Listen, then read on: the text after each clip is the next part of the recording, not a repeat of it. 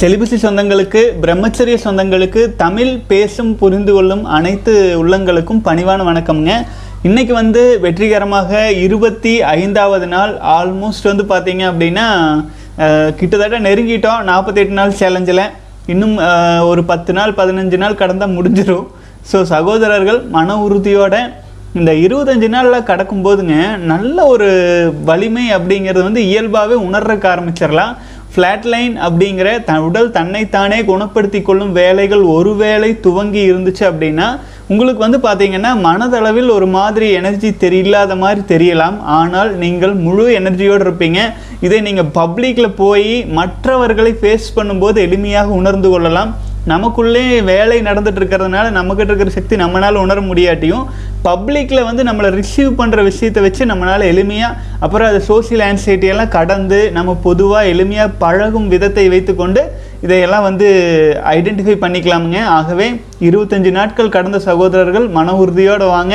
நிச்சயமாக உங்களால் வந்து பார்த்தீங்கன்னா இந்த நாற்பத்தி எட்டு சேலஞ்ச் மட்டும் இல்லாமல் தொண்ணூறு நாள் நூற்றி எட்டு நாள்னு கடந்து போயிட்டே இருப்பீங்க. வாழ்க வளமுடன். இன்றைக்கி திருமந்திர பாடல் எடுத்துக்கலாங்க. திருமந்திரத்தில் வந்து இரண்டு பாடல்கள் நம்ம பார்த்துடலாம் நேற்று வந்து கொங்கண சித்தர் பாடல் பார்த்துட்டோம் ஆகவே இன்று திருமந்திரத்தில் திரும்பவும் இரண்டு பாடல் எடுத்துக்கலாமுங்க. பாடலுக்கு போயிடலாம் முந்திய முன்னூற்று அறுபது காலமும் வந்தது நாளிகை. வான் முதல் ஆகிட சிந்தை செய் மண் முதல் தேர்ந்தறிவார் வளர். உந்தியில் உந்தியுள் நின்று உதித்து எழுமாறே. வாழ்க வளமுடன். இது வந்து பார்த்தீங்க அப்படின்னா திருமூலர் வந்துங்க ரொம்ப அதாவது அவர் மிகப்பெரிய கடவுளுக்கு நிகரான ஒரு குரு. அவர் சொன்னது வந்து பார்த்தீங்கன்னா ரொம்ப ஆழ்ந்த பொருள்கள் பல இருக்கும்.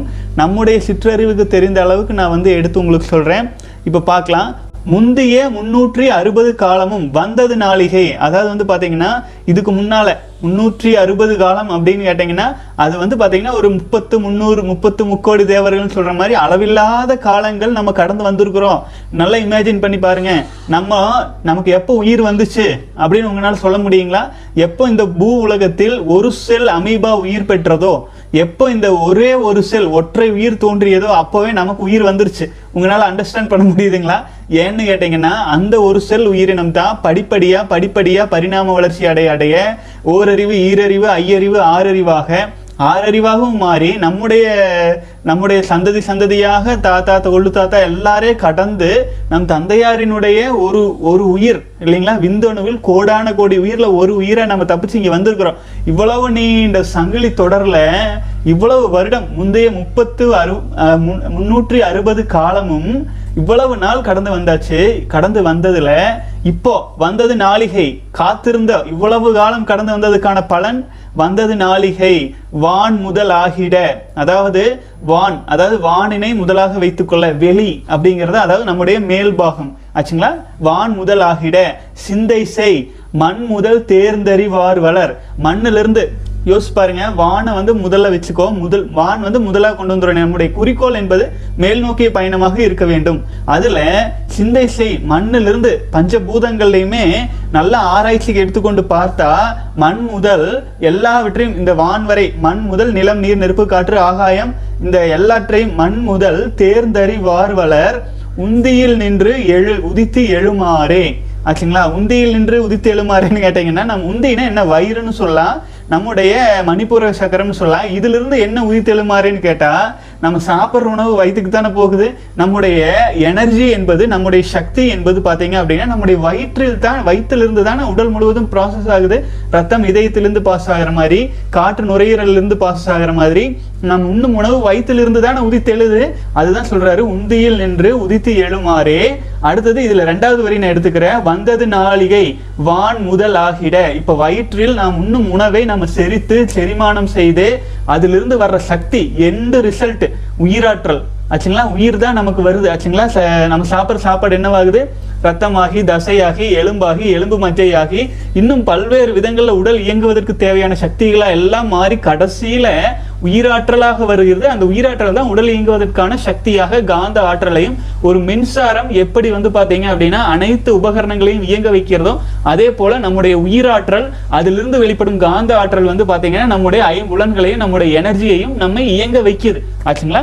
இப்போ அதுக்கு தான் சொல்றாரு ரெண்டாவது வரி பாருங்க வந்தது நாளிகை வான் முதல் ஆகிட எதுக்கு முக்கியத்துவம் கொடுக்கணும்? நம்முடைய உயிராற்றலை வீணாக்காமல். கீழ் நோக்கிய பயணமாக செய்யாமல் மேல் நோக்கிய பயணமாக நான் அதாவது விந்து ஜெயம் பயிற்சி போன்ற தியானம் தவம் மெடிடேஷன் போன்ற நல்ல சிந்தனைகள் போன்ற மேல் நோக்கிய வந்தது நாளிகை இத்தனை கோடான கோடி வருடம் கடந்து வந்தாச்சு இப்ப சரியான நாளிகை வந்துருச்சு. வான் முதல் ஆகிட அப்படின்னு சொல்றாருங்க. வாழ்க வளமுடன். அடுத்த பாடலுக்கு வந்துடலாம். உங்களுக்கு இதில் ஏதேனும் குழப்பமும் சந்தேகமும் இருந்தால் நீங்கள் வந்து கேள்வி பதிலில் அல்ல கீழே கமெண்ட்ஸில் அல்லது இமெயிலில் போடலாம். அடுத்த பாடல் வந்து பார்த்தீங்கன்னா சித்தம் திரிந்து சிவமயம் ஆகியே முத்தம் தெரிந்தும் உற்ற மோனர் சிவமுக்தர். சுத்தம் பெறலாம் ஐந்தில் தொடக்கு அற்றோர் சித்தம் பரத்தில் திரு நடத்தோரே. வாழ்க வளமுடன். அருமையான குரலுங்க. இப்போ நான் வந்து விளக்கத்தோடு உங்களுக்கு சொல்ல ஆரம்பிச்சிடறேன். சித்தம் திரிந்து சிவமயம் ஆகியே. சித்தம் எப்போ திரியும்? யோசிச்சு பாருங்க. அபரிமிதமான பிரச்சனை வருது வாழ்க்கையில். இப்போ நான் வந்து ஒரு ரொம்ப கஷ்டப்பட்டு பரீட்சையெல்லாம் எழுதி பல பல நாட்கள் படித்து பரீட்சை எழுதி எக்ஸாம் ரிசல்ட்டுக்காக வெயிட் பண்ணுறேன் அப்போது அந்த பரீட்சை எழுதி முடிச்சாச்சு. எக்ஸாம் ரிசல்ட் வரப்போகுது. அந்த இடைப்பட்ட டைம் நம்முடைய எக்ஸ்பெக்டேஷன் நம்முடைய இது அப்போ இந்த இடத்துல என்ன இருக்கும்? சித்தம் தெரிஞ்சது. திரிஞ்சு சிவமயம் ஆகுது ஸ்டன் ஆகி நிக்கிற சமயம். நம்ம சுவாசம் உள்ள போகுது. வெளியில வருது. அதுக்கு இடையில இருக்கிற கேப்ல என்ன இருக்குது? சிவமயமாகிய. பியூர் மௌனம். சித்தம் வந்து தெரிஞ்சிருச்சு. அதாவது சித்தம்னா கண்டதை நினைச்சிட்டு இருக்கிற மனசெல்லாம் ஸ்டாப் ஆகி சிவமயமாகிய அப்படின்னா பியூர் மௌனம். மனசு சூன்யம். எல்லாமே சூன்யம். வாழ்க்கையில் உச்சகட்ட பிரச்சனை வரும்பொழுது எல்லை. நமக்கு எதுவுமே வழி இல்லை அப்படிங்கிற ஒரு சூழல் வரும்போது வரும் நிலை தெரியுங்களா? சூன்ய நிலை.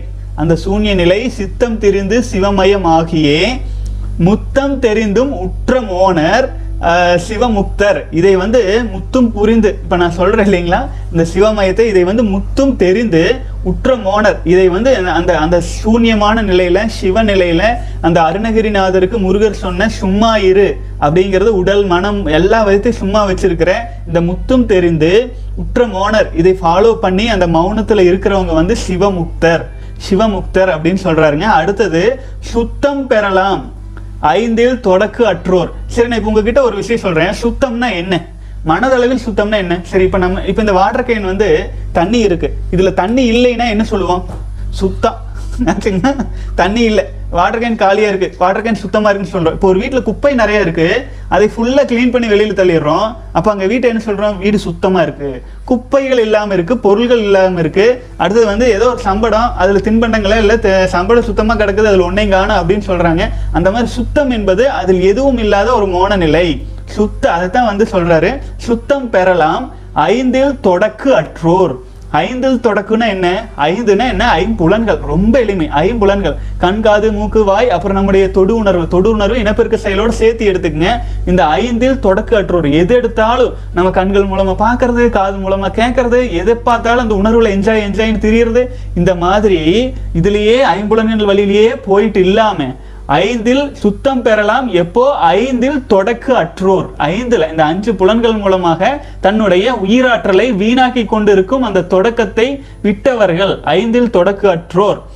சித்தம் பரத்தில் திருநடத்தோரே. அப்ப மனசு என்ன இருக்கும்? எங்க இருக்கும்? ஆழ்ந்த மௌனத்துல சூன்யமான நிலையில மௌனம் இறைவனின் மொழி அப்படிங்கிறது நிஜமாக சூன்யத்துல நிலைச்சிருந்தா அப்படின்னு பா- பாத்தீங்கன்னா அவங்க சிவமுக்தர் ஆகலாம். அப்படின்னு சொல்லியிருக்கிறாங்க.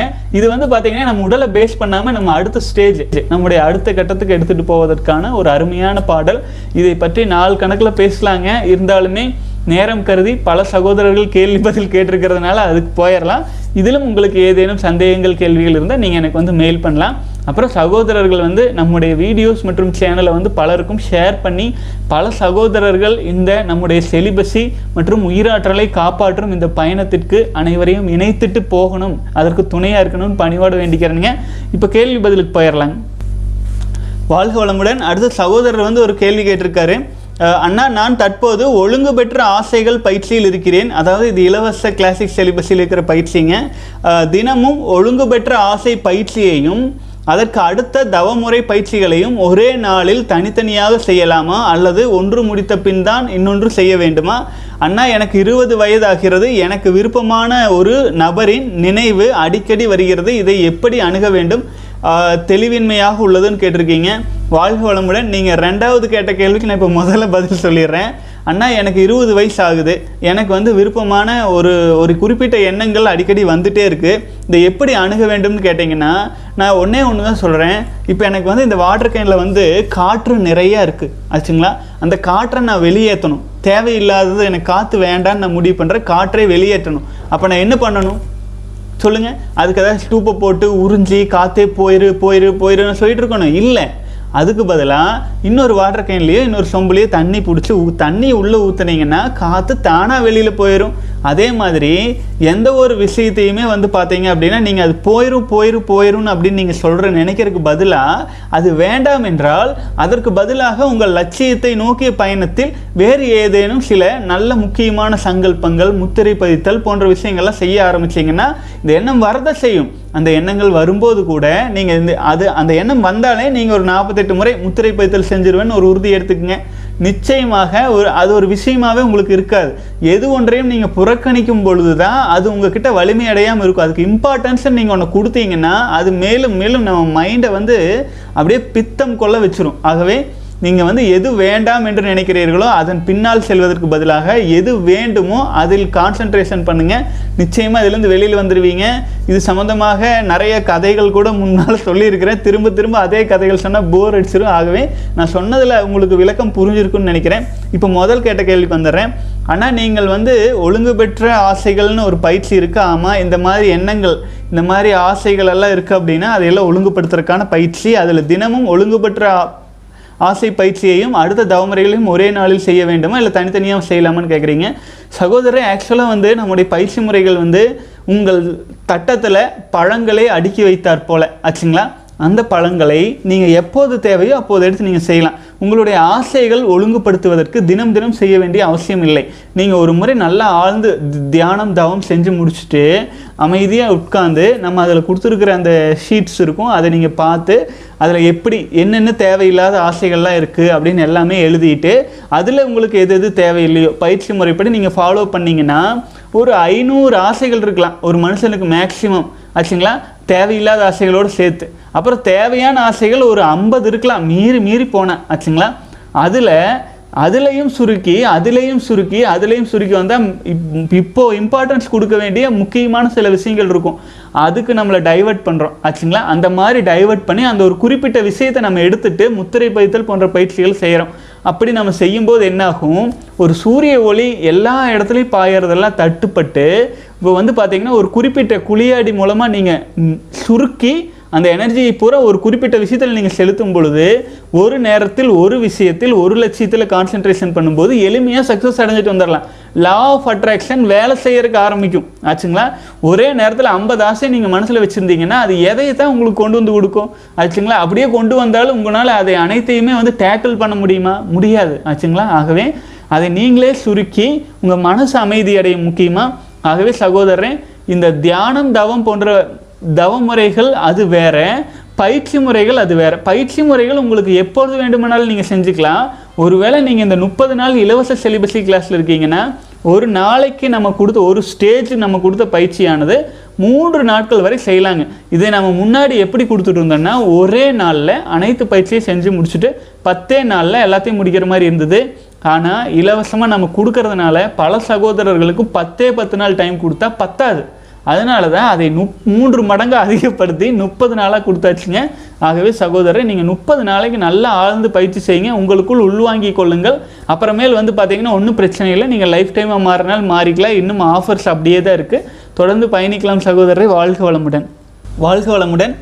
அடுத்து சகோதரர் கேட்டிருக்கீங்க அண்ணா நீங்கள் வந்து சொல்கிறீங்க அதிக விந்து சக்தி வீணாக்கினால் நிறைய பாதிப்பு வரும் என்று ஏற்படும் என்று. இதை கண்டினியூ இதை போன்றே அதிக நாட்கள் விந்துவை வெளியேற்றாமல் இருந்தால் உடல் உபாதைகள் ஏற்படும் என்று சில பேர் சொல்கிறாங்களே அண்ணா. வாழ்க வளமுடன் சகோதரர் சில பேர் சொல்கிறாங்கன்னா சொல்லிட்டு போட்டுங்க. அதுக்கு நாம் என்ன பண்ண முடியும்? சொல்லுங்க பார்க்கலாம். அதாவது வெத்தலை போடுறவங்ககிட்ட போயிட்டு ஐயா வெத்தலை போடாமல் இருக்கலாமா? போடலான்னு கேட்டிங்கன்னா அந்த பழக்கம் ஆச்சுங்களா? அந்த பழக்கத்தில் இருக்கிறவங்க அந்த பழக்கத்தை ஆதரவாக தானே சொல்லுவாங்க. சொல்லுங்க பார்க்கலாம். இப்போ ஒரு நீங்கள் எந்த ஒரு விஷயத்தை பற்றி நீங்கள் தெரிஞ்சுக்கணும் அப்படின்னாலும் அதை அது வந்து பத்து திருடங்கிட்டேயே போய் எப்படி டீச்சிங் கிளாஸ் கற்றுக்கிற மாதிரி எப்படி நல்லவனாக இருக்கிறது அப்படின்ட்டு. ஆகவே நீங்கள் வந்து பார்த்தீங்கன்னா இந்த மாதிரி விஷயங்களெல்லாம் விட்டுட்டு நம்முடைய பாரத தேசத்தில் நம்முடைய முன்னோர்கள் என்ன சொல்லியிருக்காங்கன்னு பாருங்களேன். ஏன் நான் சொல்கிறேன்னு எடுத்துக்க வேண்டியதில்லை நீங்கள் ஏன் யாரோ ஒரு ஒரு ஒரு ஃப்ரிஞ்ச் எலிமெண்ட்ஸ் எல்லாம் என்ன சொல்கிறாங்கன்னு நீங்கள் எடுத்துக்க வேண்டாம் ஆனால் நம்ம முன்னோர்கள் மகாத்மா காந்தி என்ன சொன்னார்? நம்முடைய அப்துல் கலாம் எப்படி வாழ்ந்தார்? இப்போ சமீபத்தில் வாழ்ந்துட்டு இருக்கிற எத்தனையோ பேர் இருக்காங்க. நரேந்திர மோடி இருக்கார். அதே மாதிரியே பார்த்தீங்கன்னா பல யோக மன்றங்களில் தியான மன்றங்களில் இந்த மாதிரி எல்லாம் நல்ல விஷயங்களெல்லாம் சொல்கிறாங்க ஆச்சுங்களா? நீங்கள் நெகட்டிவான விஷயங்கள் வந்து வணிக லாபத்துக்காக பலரும் ஒவ்வொரு விதத்தில் சொல்கிறாங்க அவர்கள் சொன்னால் சொல்லிட்டு போகட்டும். அதாவது வந்து நல்லா க பார்க்க தெரிஞ்சவங்க பார்க்கட்டும் கேட்க தெரிஞ்சவங்க கேட்கட்டும். மற்றவங்களுக்கெல்லாம் நம்ம பதில் சொல்ல முடியாது. ஆச்சுங்களா? நாம் என்ன சொல்கிறோம் இந்த விஷயத்த பொய்யும் நிரூபிக்கிறதுக்கு முன்னாடி ஒரு நாற்பத்தி எட்டு நாள் விந்து சக்தி வீணாக்காமல் இருந்ததை பாருங்களேன். ஒரு நாற்பத்தி எட்டு நாள் உங்கள் வாழ்க்கையே போயிருமா என்ன? நாற்பத்தெட்டு நாளில் நீங்களே பாருங்க. சொல்லால் மட்டும் நம்பாதீங்க. சுயமாக சிந்தித்து அனுபவத்தில் எடுத்துக்கொண்டு அதுக்கப்புறம் நீங்கள் ஒரு முடிவெடுங்க. வாழ்க வளமுடன் சகோதரன் வாழ்க வளமுடன். அடுத்தது வந்து கிருஷ்ணராஜ் சகோதரர் வந்து கேட்டிருக்கீங்க. ஐயா வணக்கம். வாழ்க வளமுடன். நான் இருபத்தஞ்சு நாள் ஃபாலோ பண்ணிட்டு வந்துட்டு இருக்கேன். வயது வந்து நாற்பத்தி இரண்டு. எந்தவித பயிற்சியும் செய்யவில்லை. நேரடியாக விந்து ஜெயம் பண்ணலாமான்னு கேட்டிருக்கீங்க. வாழ்க வளமுடன் சகோதரரே. ஆக்சுவலாக வந்து பார்த்தீங்கன்னா நாற்பத்தி இரண்டு வயசு அப்படின்னா உங்களுக்கு ஏற்கனவே பல தியான தவ முறைகள் எல்லாமே உங்களுக்கு தெரிஞ்சிருக்கும். ஆகவே தியானம் மெடிடேஷன்லாம் எதுக்காக பண்ணுறது அப்படின்னு கேட்டிங்கன்னா நம்முடைய உடலில் வந்து உயிராற்றல் அப்படிங்கிறது விந்து மூலமாக மட்டுமே வெளியேறதில்லை. ஐம்புலன்கள் வழியாக மற்றும் பல்வேறு விதங்களில் வீணாகுது இல்லைங்களா? ஒரு ஸ்டேபிள் மைண்டு மனசின் மூலமாக கோவப்படுறதுனால கவலைப்படுறதுனால பல்வேறு விதங்களில் உயிராற்றல் வீணாகுது. எதற்காக பயிற்சிகள் அப்படின்னு கேட்டிங்கன்னா இந்த மாதிரி உடலில் உள்ள பல்வேறு விதங்களில் வீணாகிற சக்தியை நமக்குள்ளேயே வச்சு அதை அனைத்தையும் பயிற்சி மூலமாக நம்முடைய ஆற்றலாக மாற்றிக்கிறதுக்கு தான் விந்துஜயம் பயிற்சி. இப்போது விந்து எந்த ஒரு பயிற்சி செய்யாமல் விந்துஜயம் பயிற்சி செய்யலாமா அப்படின்னு கேட்டிங்கன்னா விந்துஜயம் பயிற்சிக்கு என்ன தகுதின்னு கேட்டிங்கன்னா குறைஞ்சபட்சம் இப்போ நீங்கள் ஃபாலோ பண்ணிட்டு இருக்கீங்களா இருபத்தி அஞ்சு நாட்கள் செலிபஸி ஃபாலோ பண்ணிட்டு வந்தீங்க அப்படின்னாலே நிச்சயமாக விந்துஜயம் பயிற்சி நீங்கள் செய்யலாம் வேறு எந்த தியானம் தவம் செய்யாமல் இருந்தால் கூட ஏன்னு கேட்டிங்கன்னா விந்துஜயம் பயிற்சி ஆல் டே நம்ம செய்வோம் காலையில் ஒம்பது பொசிஷன் நைட் ஒம்பது பொசிஷன் எல்லா நேரம் செஞ்சுட்டு இருப்போம் அப்போ எல்லாமே மெடிடேஷன் பண்ணிகிட்டு இருக்க முடியாது ஆகவே ஒரே ஒரு நாள் விந்துஜயம் பயிற்சி செய்யும்போது அதுவே ஆறு மாத காலம் தவம் தியானம் செய்கிறதுக்கு சமமாயிரும் ஆனாலும் அது வந்து பார்த்தீங்கன்னா வேறு விதங்களில் வீணாகும் எனர்ஜியை நம்ம ஏன் வேஸ்ட் பண்ணணுங்கிறதுக்காக தான் பயிற்சி முறைகள்ங்க இன்னொன்று நம்முடைய பயிற்சிகளில் விந்துஜயம் பயிற்சி நீங்கள் எடுக்கிறதுக்கு முன்னாடி அனைத்து ஸ்டேஜஸையும் பார்த்து அதில் உள்ள நுட்பங்களை கற்றுக்கொண்டு விந்துஜெயம் பயிற்சி செய்யும் பொழுது அந்த பயிற்சி எல்லா பயிற்சிகள்லையும் இன்டர்லிங்க்டாக இருக்கும். புரிஞ்சுதுங்களா? அந்த ஒரு ஒரு நான்கு நாள் ஐந்து நாள் பயிற்சி ஸ்டேஜஸ் வந்துட்டு இருக்கும். நாலு ஸ்டேஜ் அஞ்சு ஸ்டேஜில் விந்துஜயம் பற்றி மட்டுமே இருக்கும். அது அந்த நாலஞ்சு ஸ்டேஜஸுக்கு நீங்கள் முழுமையான அண்டர்ஸ்டாண்டிங் வர்றதுக்கு முன்னால் ஒரு பன்னெண்டு பதிமூணு ஸ்டேஜஸ் இருக்கும். பேசிக் ஸ்டேஜஸ் அதில் தான் இது இந்த பயிற்சி செய்கிறதுக்கான ட்ரிக்ஸு டிப்ஸு எல்லாமே அதுலேயே கலந்து வந்துட்டு இருக்கும். இது எல்லாம் கம்ப்ளீட் பண்ணாமல் விந்துஜயத்துக்குள்ளே போனீங்கன்னா முழுமையான புரிதல் இல்லாமல் போயிடும் ஆகவே நீங்கள் இதுவரை எப்படி இருந்தீங்களோ எனக்கு தெரியல. விந்துஜயம் பயிற்சி நீங்கள் ஏற்கனவே எடுத்திருந்தீங்க அப்படின்னா எல்லா ஸ்டேஜஸும் நீங்கள் கவனித்து பார்த்து அதில் இருக்கிற எல்லா விஷயத்தையும் புரிஞ்சுக்கிட்டு அப்புறம் விந்துஜயம் பயிற்சி கற்றுக்கிட்டு அதுக்கப்புறமேல் நீங்கள் விந்துஜயம் பயிற்சியை மற்ற தியானம் தவம் செய்யறதுக்கு நேரம் இல்லைனாலும் நீங்கள் செய்யலாம். வாழ்க வளமுடன். வாழ்க வளமுடன். சகோதரர் கேட்டிருக்கீங்க அண்ணா ரொம்ப கஷ்டமாக இருக்குது கஷ்டப்பட்டு பத்தொம்பது நாள் நான் ஃபாலோ பண்ணிட்டு வந்துட்டுருக்கேன் தானாக விந்து சக்தி காப்பாற்றிட்டு வந்தேன். அப்புறம் வந்து அடுத்து மாஸ்டர்பேட் பண்ணிட்டேன். அடிக்கடிக்கு பண்ண ஆரம்பிச்சிட்டேன். திரும்பவும் ஒரு லைனுக்கு வர நான் என்ன பண்ணணும்? அஹ் சொல்லுங்க அண்ணா. நான் செலிபஸி மேரேஜ் வரைக்கும் கடைபிடிக்கணும்னு சொல்லியிருக்கீங்க. வாழ்க வளமுடன் சகோதரரே. ஆக்சுவலாக வந்து பார்த்தீங்கன்னா பத்தொம்பது நாள் இருபது நாள் நீங்கள் ஃபாலோ பண்ணிட்டீங்க. அப்புறம் நீங்கள் வந்து ஒரு முறை நீங்கள் வீணாக்கிட்டீங்கன்னா உங்கள் உயிராற்றல் வந்து பார்த்தீங்கன்னா திணிவுத்தன்மை குறைஞ்சிரும். ஆச்சுங்களா? ஒரு திணிவாக இருக்கும்போது அந்த உடல்லிருந்து உயிராற்றல் வீணாகிறது தடுக்கப்படும். திணிவு குறையும் போது எல்லாமே கீழே தானே போகும் எனர்ஜி பூராமே. ஏன்னா மையம் அப்படிங்கிறது வந்து பார்த்தீங்க அப்படின்னா இனப்பெருக்கம் பாகுந்தா உடலின் மையம் அப்படிங்கிறது. அப்போது கீழேயே போயிட்டு இருக்கிறனால உங்களுக்கு வீணாக்கிற அர்ஜஸ் வந்துட்டே இருக்கும் தொடர்ந்து வீணாக்கிட்டே தான் இருப்பீங்க. இதுலேருந்து எப்படி வெளியில் வர்றது அப்படின்னு கேட்டிங்கன்னா ஒரே ஒரு விஷயந்தான் உங்களுக்கு நீங்களே வந்து பார்த்தீங்கன்னா பனிஷ்மெண்ட் கொடுத்துக்கலாம். ஆச்சுங்களா? ஒரு இன்னைக்கு நான் வந்து உயிராற்றலை வீணாக்கிட்டேன் அப்படின்னா ஒரு நாளைக்கு சாப்பிடாதீங்க. வாட்டர் ஃபாஸ்டிங் இருங்க. ஒன்று அடுத்தது நீங்கள் வந்து பார்த்தீங்கன்னா கோல்டு ஷவரு மெடிடேஷன் தியானம் போன்ற பல்வேறு விதங்களில் ஏற்கனவே நீங்கள் என்ன விஷயமெல்லாம் செஞ்சுட்டு இருந்தீங்களோ அதுக்கு நேர்மாறான விஷயங்களில் கொஞ்சம் கான்சென்ட்ரேஷன் பண்ணுங்க. ஆச்சுங்களா? அப்படி பண்ணும் பொழுது ஒரு நாற்பத்தி எட்டு நாள் நீங்கள் கடந்துட்டீங்கன்னா அட்ஜஸ்ட் பின்னாடி ஓடுறத விட்டுருவீங்க. அட்ஜஸ்ட் பின்னாடி நம்ம ஓடல அப்படின்னா உடனே எனக்கு வந்து அந்த உணர்வே வராதா? நான் வந்து இம்பார்ட்டண்ட் ஆயிடுவேனா அப்படி இப்படின்லாம் அந்த மாதிரியெல்லாம் இல்லை. அட்ஜஸ்ட் பின்னால் நீங்கள் ஓட மாட்டீங்க. உங்களுக்கு எப்போ அட்ஜஸ்ட் வேணும்னு நீங்கள் முடிவு பண்ணுறீங்களோ அப்போ தான் அந்த அட்ஜஸ்ட் வரும். அந்த அளவுக்கு நீங்கள் தகுதியான மனிதராக மாறிடுவீங்க. திருமணம் வரை நீங்கள் ஃபாலோ பண்ணிட்டு வாங்க. இதுதான் பேசிக்கு வாழ்க வளமுடன் சகோதரன் இதில் உங்களுக்கு வந்து பார்த்தீங்க அப்படின்னா பயிற்சி முறைகளாகவே நீங்கள் கற்றுக்கணும்னா இலவச கிளாசிக் சிலபஸ் இருக்குது அது பூரா நீங்கள் ஜாயின் பண்ணிக்கலாம். விந்து ஜெயம் பயிற்சியும் நீங்கள் எடுத்துகிட்டு வந்தீங்க அப்படின்னா உங்களுக்கு பல்வேறு விதமான குழப்பங்களிலிருந்தும் அந்த பாகங்களில் ஏற்படும் சக்தியை அப்படியே உடலாற்றலாகவும் உயிராற்றலாகவும் மன ஆற்றலாகவும் கன்வெர்ட் பண்ணிக்கிறதுக்கு மிகவும் உதவியாகவும் இருக்குங்க வாழ்க வளமுடன் சகோதரரே நான் தெளிவாக உங்களுக்கு விளக்கணும்னு நினச்சேன்னா அதை விளக்குறதுக்காக அதை பயிற்சி முறைகளாகவே மாற்றி நம்ம கொடுத்துருக்கோம். ஆகவே நீங்கள் ஓரளவுக்கான விளக்கம் உங்களுக்கு புரிய வச்சுருப்பேன்னு நினைக்கிறேன். மீண்டும் மேலும் ஏதேனும் சந்தேகம் இருந்துச்சுன்னா நீங்கள் கேள்வி கேட்கலாம். வாழ்க வளமுடன். வாழ்க வளமுடன். அடுத்து சகோதரர் கேட்டிருக்கீங்க ப்ரோ இன்னைக்கு வந்து செலிபஸை ஃபாலோ பண்ணி பதினாறு நாள் ஆயிடுச்சு ரொம்ப ஈஸியாக இருக்குது அர்ஜஸ்ட் சுத்தமாக வரல. பட் நைட் நிம்மதியாக தூங்க முடியல. யாரோ எழுப்பி விடுற மாதிரி இருக்குது அட்லீஸ்ட் டென் டைம்ஸ் ஆகுது முழிப்பு வந்துடுது தூக்கம் வரல. I am doing meditation properly why it is happening how to get good sleep வாழ்க வளமுடன் சகோதரர் இப்போ வந்து பார்த்தீங்கன்னா இது வந்து பார்த்தீங்கன்னா ஃப்ளாட் லைனாக இருக்கலாம். ஏதேனும் ஒரு வினைப்பதிவின் தொடர்ச்சியாக இருக்கலாம். உடலில் ஏற்பட்ட பல்வேறு வினைப்பதிவு முடிச்சுக்களை அவிழ்க்கிறதுக்கு ஒரு மிகச்சிறந்த வழி என்ன தெரியுங்களா? உறங்குறதுக்கு முன்னாடி சாப்பிட்டு மூன்று மணி நேரம் கழித்து ஆச்சுங்களா? மாலை உணவை ஒரு ஆறு ஆறரைக்கே முடிச்சிட்டிங்கன்னா ஒரு மூணு மணி நேரம் நாலு மணி நேரம் கழித்து ஒரு ஒம்பது ஒம்பதரைக்காட்ட ஒரு அரை மணி நேரம் யோகா பண்ணிட்டுங்க. அதுக்கடுத்து உங்களுக்கு பிடித்த ஏதேனும் ஒரு பக்தி பாடல்கள் ஆன்மீக பாடல் நீங்கள் கேட்கலாம். அது மாதிரி ஏதேனும் ஒரு சொற்பொழிவுகள் எல்லாம் கேட்கலாம். கேட்கும்போது உங்கள் எண்ணங்களை சுவிட்ச் ஆஃப் பண்ணிடுங்க புரிஞ்சுதுங்களா? எண்ணங்களை சுவிட்ச் ஆஃப் பண்ணிட்டீங்கன்னா அது என்ன ஒரு ஒரு வார்த்தையையும் கவனிச்சுட்டே வாங்க. அதை கால்குலேஷன் பண்ணாதீங்க. ஓஷோ ரஜினி சொல்லுவாருங்க ஒரு மலரை நீ பார்க்கும்போது உன் கண் விரியுது இல்லைங்களா? அப்போது அந்த மலரை ரசிக்கிற. அடடா அழகாக இருக்குன்னு நீ நினைக்கும் போது அங்கே கம்பேரிசன் வந்துடுது அப்போ நீ வந்து பார்த்தீங்கன்னா அந்த மலரை விட்டுட்ட அப்படின்னு சொல்லுவாருங்க. அதுதான் நிஜம். நம்ம வந்து ஏதேனும் ஒரு விஷயத்தில் ஆழ்ந்த டீப் கான்சன்ட்ரேஷனில் அமைதியாக இருக்கும் பொழுது ஒரு யோகா மெடிடேஷனில் பண் யோகா பண்ணுங்கள் மெடிடேஷன் நைட் பண்ணாதீங்க. பண்ணிட்டு படுத்தீங்க அப்படின்னா நல்ல டீப் ஸ்லீப் வர ஆரம்பிச்சிருமுங்க. அது உங்களுக்கு நிச்சயமாக உதவியாக இருக்கும்னு நினைக்கிறேன். சகோதரரே இப்போ நீங்கள் பதினாறாவது நாளெல்லாம் கடந்து வந்துட்டு இருக்கிறதுனால ஃப்ளாட் லைனுக்கான வாய்ப்பு இருக்குது இன்னும் சில நாட்கள் மன உறுதியோடு கடந்துட்டு வாங்க. நிச்சயமாக வந்து பார்த்தீங்கன்னா இதெல்லாம் நார்மலைஸ் ஆயிரும். ஆச்சுங்களா? ஏன்னா உடலில் அபரிமிதமான எனர்ஜி இருக்கும். இந்த எனர்ஜி டிரான்ஸ்மியூட் ஆகாமல் இருக்கும். ஆச்சுங்களா? இந்த பதினாறு நாள்லலாம் வரையில் அது டிரான்ஸ்மியூட் ஆவதற்கான பாத்ஸ் ஃபைண்ட் அவுட் ஆயிடுச்சுன்னா அப்புறமேல் உங்களுக்கு எல்லாம் நார்மலைஸ் ஆயிருமுங்க. இப்போ எனர்ஜி அதிகமாக இருக்கும். உங்கள் உடலுக்கு எனர்ஜி தூக்கத்தின் மூலமாக வரும். எனர்ஜி தேவை இல்லாமல் இருக்கலாம். ஆக்சுவலாக அதனால் நீங்கள் விழிப்பு நிலையோடு இருக்கீங்க. அந்த விழிப்பு நிலை வந்து உங்களை வந்து கொஞ்சம் தூக்கத்தை குறைக்குது. அதே மாதிரியே உணவின் தேவையையும் குறைக்குது. நீங்கள் உணவை வந்து குறைச்சிட்டு கொஞ்சம் இந்த மாதிரி ஆரம்ப கட்டத்தில் கொஞ்சம் ஸ்ட்ரகிள்ஸ் இருக்கத்தானுங்க செய்யும். அதை கடந்து வந்துட்டீங்கன்னா உங்களுக்கு எந்த குழப்பமும் இல்லை. வாழ்க வளமுடன். வாழ்க வளமுடன் அடுத்த சகோதரர் கேட்டிருக்கீங்க. அண்ணா பழைய காம நினைவுகள் அடிக்கடி ஞாபகம் வருகிறது. என்ன செய்வது? இதுதான் சகோதரருக்கு நான் கொஞ்ச நேரத்துக்கு முன்னாடி ஆன்சர் பண்ணியிருந்தேனுங்க. அதாவது வந்து பார்த்தீங்க அப்படின்னா பழைய நினைவுகள் வந்துட்டே இருக்குது அப்படின்னா அதுக்கு என்ன பண்ணலான்ட்டு தயவு செஞ்சு கொஞ்சம் பேக்வேர்ட் போய் பாருங்க. டீட்டெயில்ஸ் கிடச்சிரும். வாழ்க வளமுடன் சகோதரரே. வாழ்க வளமுடன். அடுத்தது அண்ணா வீட்டில் சிவலிங்கம் நந்தி குபேந்திரன் குபேந்திரன் சிலை வச்சு வணங்கி வந்தேன்.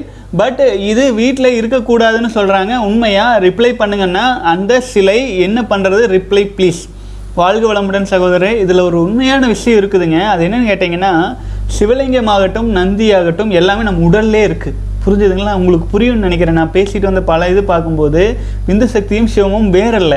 அதே மாதிரியே நம்முடைய இனப்பெருக்க பாகத்தை இனப்பெருக்க பாகத்தை வந்து சித்தர்கள் வந்து அதிலிருந்து உயிராற்றல் வீணாக கூடாது அப்படிங்கிறதுக்காக அதையே வந்து சிவமாகவே வச்சு வணங்கி வந்திருக்காங்க. அதை உருவகப்படுத்துவதற்காக சிலைகளாக இருக்குது அதை நம்ம வீட்டில் கொண்டு வந்து வைக்கணுங்கிற தேவையில்லை. அது வந்து பார்த்தீங்க அப்படின்னா நம்ம உடலிலேயே இருக்குது அப்படிங்கிறதுனால அது வந்து வெளியில் இருக்கட்டும்னு சொல்லியிருப்பாங்க. சின்ன சிவன் சிலையை நிறைய வீடுகளில் வச்சுருக்காங்க. அதனால ஒன்றும் தவறு இல்லை அதெல்லாம் நம்ம மனசு தான் காரணம். ஆச்சுங்களா? சிவம் அப்படிங்கிறது வந்து பார்த்தீங்கன்னா இன்னொரு குறிப்பாக சொல்லுவாங்க அழிக்கும் கடவுள்னு. அப்போ அழிக்கும் கடவுளை வந்து வீட்டில் வைக்கக்கூடாது அப்படின்னு சொல்கிறது ஒரு இயல்பான விஷயம். அழிக்கும் கடவுள் மீன்ஸ் என்னாகும்? நம்ம மயானத்தில் இருப்பவர் சிவன் அப்படிங்கிறவர் அப்படின்லாம் சொல்லும்போது அது வீட்டில் வச்சிருக்க வேண்டாமேன்னு சொல்கிறது தான் ஆகவே பெரியவங்க என்ன சொல்கிறாங்களோ உங்களுடைய ஒவ்வொரு பக்கம் ஒவ்வொரு மாதிரி. ஆச்சுங்களா? ஒவ்வொருத்தவங்க சிவ கோத்திரமாக இருப்பாங்க சிவலிங்கத்தை வீட்டிலேயே வச்சுருப்பாங்க. அது ஒவ்வொருத்தரும் ஒவ்வொரு மாதிரி இருப்பாங்க. ஆகவே உங்கள் குடும்பத்தார் பெரியவர்கள் என்ன சொல்கிறாங்களோ அது உங்கள் மன மனதை வந்து அமைதிப்படுத்தும் அப்படிங்கிற பட்சத்தில் நீங்கள் அதை ஃபாலோ பண்ணுங்கள் வாழ்க்கை வளமுடன். உங்ககிட்டயே இருக்குது உங்ககிட்ட இருக்கிற சிவத்தை யாரும் விளக்கிட முடியாது. நம்ம அதை காப்பாற்றுவோம் வெளியில் இருக்கும் விஷயங்களை தானாக மாறும். வாழ்க வளமுடன்.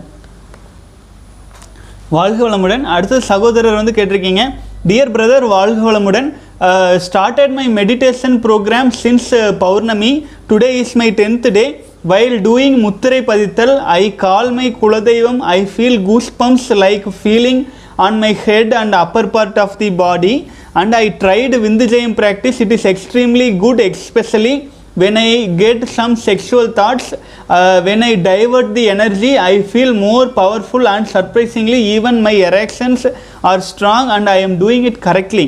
அடுத்தது வந்து பார்த்தீங்கன்னா since two days I am feeling heaviness in my shoulders and back but my hunger and stamina is good please help வாழ்க வளமுடன் சகோதரன் நீங்கள் கேட்ட முதல் கேள்விக்கு வந்துடுறேன். முதல் கேள்வி வந்து பார்த்தீங்கன்னா வயல் டூயிங் முத்திரை பதித்தல் ஐ கால்மை குலதெய்வம் அப்படின்னு இருக்கீங்க கண்டிப்பாக நீங்கள் பண்ணலாம். ஏன்னா நம் உங்களின் குலத்தின் தெய்வமாக இருக்கும்போது அதை நம்ம சொல்லி ஒரு விஷயத்தை வந்து நம்ம ஏற்படுத்தும் பொழுது நமக்கு வந்து கூஸ்பம் வர்றது அது எல்லாமே இயல்புங்க. தயவு செஞ்சு அதை அப்படியே கண்டினியூ பண்ணுங்கள் நல்ல விஷயம். வாழ்க வளமுடன். அவரவர்கள் அவரவர்களுக்கு இஷ்ட தெய்வங்கள் குல தெய்வங்கள் அப்புறம் அவரவர்களின் மதம் சார்ந்த விஷயங்கள் அவங்க அவங்களுடைய இதுக்கு தகுந்தாற் போல எல்லாம் வல்ல இரையாற்றல் கருணையினால் நல்ல உடல் நலம் நீலாயுள் நிறை செல்வம் உயர் புகழ் மெய்ஞானம் வாட் எவர் உங்களுக்கு வேணும். நல்ல விஷயங்களை சொல்லி முத்திரை பைத்தல் செய்யும்போது தேவையற்ற எண்ணங்கள் எல்லாம் ஓடிடும் இல்லைங்களா? ஸோ நம்ம பாசிட்டிவான வழியில் போகிறதுக்கு உதவியாக இருக்கும். வாழ்க வளமுடன். அடுத்தது ஐ ட்ரைடு விந்துஜெய பயிற்சி. It's extremely good especially when I get some sexual Uh, thoughts uh, when I divert the energy, I feel more powerful and surprisingly my erections are strong. I am doing கரெக்ட்லின்னு கேட்டிருக்கீங்க. வாழ்க்கை வளமுடன் நீங்கள் சரியாக பண்ணிகிட்ருக்கீங்க இருக்கீங்க but இன்னும் நாள் போக போக நீங்கள் விந்துஜயம் பயிற்சி செய்யும் போது என்ன ஆகும்னு கேட்டிங்கன்னா உங்களுடைய எரெக்ஷன்ஸ் எல்லாம் நார்மல் ஆகிடும் ஆச்சுங்களா? நார்மல் ஆகும். இந்த சென்ஸ் வந்து பார்த்தீங்க அப்படின்னா உயிராற்றல் நீங்கள் எடுத்து எடுக்கிறது உங்கள் உச்சந்தலையில் நல்ல உணர்வு கிடைக்கிறதுக்கு ஆரம்பிச்சிடும் அது வந்து பார்த்தீங்கன்னா துரிய சக்கரம் ஆக்டிவேட் ஆவதற்கான வேலைகள் தொடங்கிடும் நீங்கள் விந்து விந்துஜயம் ஸ்டார்ட் பண்ண ஆரம்பிக்கும் போதே ஆகவே சகோதரர் நீங்கள் சரியாக தான் போயிட்டுருக்கீங்க. காலம் போக போக உங்களுக்கு இது இன்னுமே வந்து நல்ல இம்ப்ரூவ்மெண்ட் ஆயிரும். வாழ்க வளமுடன் சகோதரர். அப்புறம் வந்து heaviness in shoulders and back அப்படின்லாம் சொல்லியிருக்கீங்க. அதெல்லாம் வந்து பார்த்தீங்க அப்படின்னா ஒரு எப்படி என்ன வேணாலும் இருக்கலாம். இரவு தூங்கும்போது நீங்கள் ஒரு ஒரு குறிப்பிட்ட சைடில் படுத்துருக்கலாம். அல்லது வந்து பார்த்தீங்க அப்படின்னா வேறு ஏதேனும் ப்ராப்ளம்ஸாக தான் இருக்கிறதுக்கு வாய்ப்பு இருக்குதுங்க. மற்றபடி இதுக்கும் பயிற்சிகளுக்கும் எந்த சம்மந்தமும் இருக்காது. ஒருவேளை உங்களுக்கு அப்படி தோன்றினால் வேகம் தணித்தல் அப்படிங்கிற ஒரு பயிற்சி இருக்குது அதை தயவு செஞ்சு செய்யுங்க. உங்களுக்கு அது நார்மலைஸ் ஆயிரும். ஏழாவது ஸ்டேஜில் இருக்கும்னு நினைக்கிறேன் பாருங்கள் வாழ்க வளமுடன். வாழ்க வளமுடன். அடுத்து சகோதரர் சொல்லியிருக்கீங்க குருஜி வணக்கம். நான் செலிபஸை நாற்பத்தி நாலு நாள் கடந்துள்ளேன். எனக்கு உடம்பில் சக்தி இல்லாதது போல் இருக்குது. உடல் உடல் சோர்வு சளி பிடிச்சிருக்கு. கோல்டு ஷவர் பண்ண முடியவில்லை. வாழ்க வளமுடன் சகோதரரை சளி பிடிச்சிருக்குது அப்படிங்கிற சமயத்தில் கோல்டு ஷவர் பண்ணாதீங்க. அதுதான் நான் சொல்கிறேங்க சுச்சுவேஷனுக்கு தகுந்தாற் போல் நம்ம வந்து நம்ம உடலை வந்து நம்ம மெயின்டைன் பண்ண தெரியணும். இந்த மாதிரி கோல்டாக இருக்கையில் ஃபீவராக இருக்கிற டைம்லலாம் வந்து பார்த்தீங்க அப்படின்னா நீங்கள் கோல்டு ஷவர் பண்ணிகிட்டு இருக்க வேண்டியதில்லை சளியெல்லாம் பிடிச்சிருக்கு அதெல்லாம் சரியாகட்டும். இயல்பாக நார்மலைஸ் ஆயிருவீங்க. இன்னொரு விஷயம் நீங்கள் புரிஞ்சுக்குங்க. நமக்கு வந்து கோல்டு வர்றது ஃபீவர் வர்றதெல்லாம் வந்து பார்த்தீங்கன்னா ரொம்ப நல்லது. புரிஞ்சுதுங்களா? உடலில் உள்ள தேவையற்ற கிருமிகளை அந்த கோல்டு வர்றது மூலமாக வந்து பார்த்தீங்கன்னா அது அந்த நீராக கரைச்சி வெளியில் தள்ளுது. ஆகவே நீங்கள் இதுக்கு அமைதியாக உடலுக்கு ஓய்வு கொடுங்க நல்ல ஓய்வு கொடுங்க. அதே சமயத்தில் நீங்கள் இந்த மாதிரி பயிற்சிகள் முடி செய்ய முடிஞ்சால் செய்யுங்க இல்லைனாலும் விட்டுருங்க.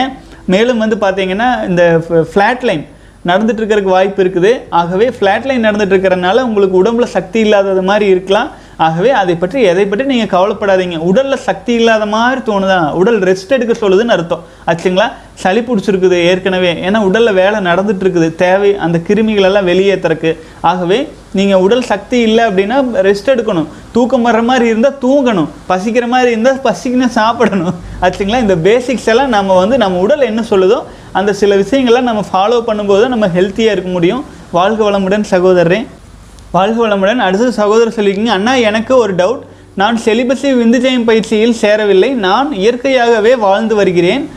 என்னுடைய விந்து சக்தியை எப்படி டிரான்ஸ்மியூட்டேஷன் பண்ணுறது எப்படி சொல்லுங்க அண்ணா அப்படின்னு கேட்டிருக்கீங்க. வாழ்க வளமுடன் சகோதரரே ஆக்சுவலாக வந்து நீங்கள் விந்து சக்தி வீணாக்கவில்லை அப்படின்னாலே அது தானாகவே டிரான்ஸ்மியூட்டேஷன் ஆக ஆரம்பிச்சிடும் ஆச்சுங்களா? ஆனால் அதில் என்ன ஒரு ட்ராபேக்குன்னு கேட்டிங்கன்னா அதுக்கும் நீங்கள் சில பயிற்சிகள் செய்யணும். அது என்ன மாதிரின்னு கேட்டிங்கன்னா நெகட்டிவான எண்ணங்களில் நீங்கள் போகக்கூடாது. பாசிட்டிவ் நம்ம வாழ்க்கை நல்லா இருக்கணும் இல்லைங்களா? உங்ககிட்ட ஒரு அபரிமிதமான எனர்ஜி வரும் பொழுது அப்போ அந்த அபரிமிதமாக வர்ற எனர்ஜியை ப்ராப்பராக டைவர்ட் பண்ணிட்டு போகணும்.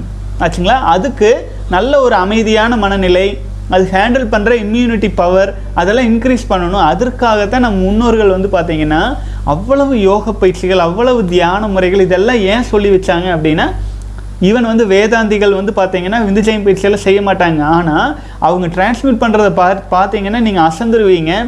மகாபாரதம் மாதிரி ஆள் ஆயிரக்கணக்கான பக்கங்கள் இருக்கிற அந்த புக்கெல்லாம் ராமாயணம் அப்புறம் வந்து நான்கு வேதங்கள் உபனிஷத்துகள் எல்லா விஷயத்தையுமே எதுவும் ஓலைச்சுவடியில் அடித்து வரலைங்க. அவங்க மனசில் பதிய வச்சு கொண்டு வந்து கொண்டு வந்து கொண்டு வந்து அடுத்தடுத்து அடுத்தடுத்து அடுத்து டிரான்ஸ்மிட்டேஷன் அப்படி நடந்திருக்கு. நம்முடைய உடலே ஒரு கம்ப்யூட்டராக மாற்றி அதற்கு ஒரு தகுந்த வேலை கொடுத்துருந்தாங்க.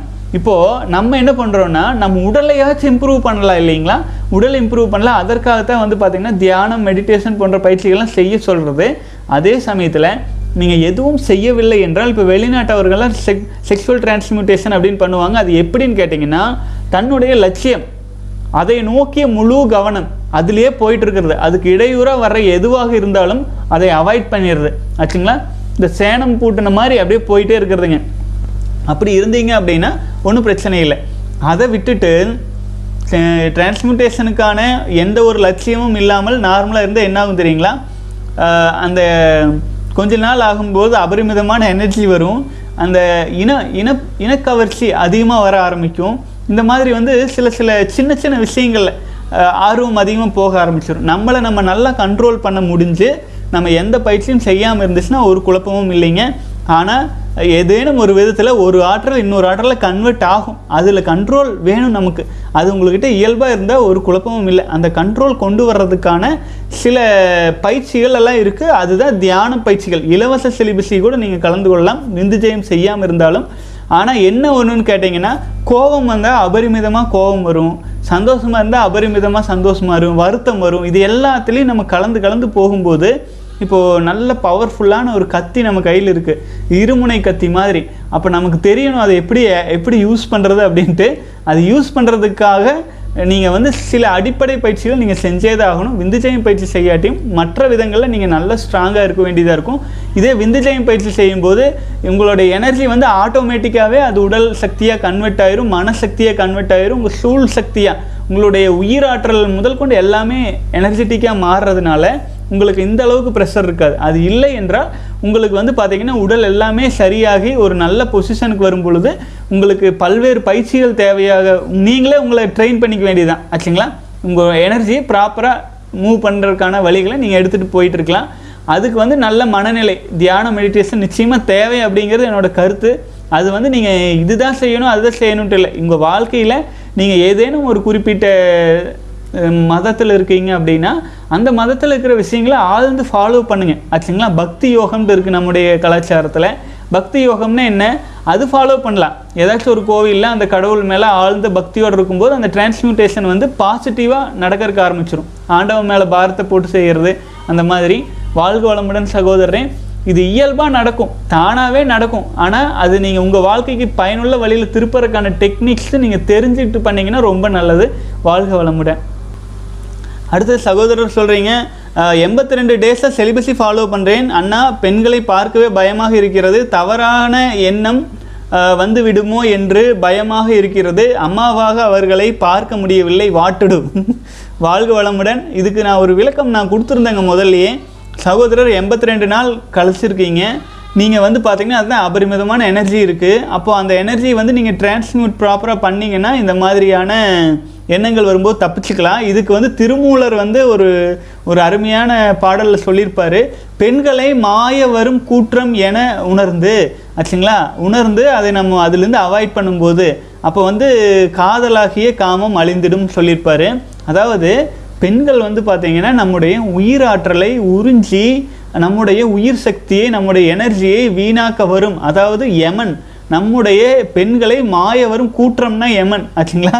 நம்முடைய எனர்ஜியை வீணாக்கிறதுக்கு வர்ற யமனை போல் நம்ம உணர ஆரம்பித்தா அதை புரிஞ்சுக்கிட்டோம் அப்படின்னா அவங்க மேலே இருக்கிற ஈர்ப்பு காதலாகிய காமம் அழிந்திடும் அப்படின்னு சொல்லியிருக்கிறாருங்க. இது ஒரு டிப்ஸை எடுத்துக்கொள்ளுங்கள் சகோதரரே வாழ்க வளமுடன். அப்புறம் நீங்கள் வந்து இப்போ பொது வாழ்க்கையில் ஒரு சாதாரண சூழ்நிலையில் பல பெண்கள் நீங்கள் பார்க்க வேண்டியது இருக்கும். அவங்கக்கிட்ட ஏதாச்சும் ஒரு ஹெல்ப் கேட்கணும் இல்லை அவங்க உங்ககிட்ட கேட்பாங்க. அப்போல்லாம் பார்க்கின்ற பெண்களை பாராத அகன்று போய் அப்படின்னு சொல்லுவாங்க. அதுவும் திருமூலர் தான் சொல்லியிருக்கிறாரு. யாராச்சும் பெண்கள் பார்த்தாங்கன்னா பார்வையோடு நிறுத்திட்டு மனசில் சலனம் இல்லாமல் அது நம்ம மனசில் எடுத்துக்கொள்ளாமல் நம்ம இயல்பாக போயிட்டுருக்கிறது. நம்முடைய உயிர் சக்தி நம்ம லவ் பண்ண ஆரம்பிச்சிட்டோம் அப்படின்னாங்க. இந்த மாதிரி விஷயங்கள்லாம் நமக்கு வந்து ஒரு எளிமையாக கடந்து போயிட்டே இருக்கலாம். இது வந்து இனப்பெருக்கம் அப்படிங்கிறது வந்து நம்மளுடைய உயிரோடு பிணைஞ்சது. ஆச்சுங்களா?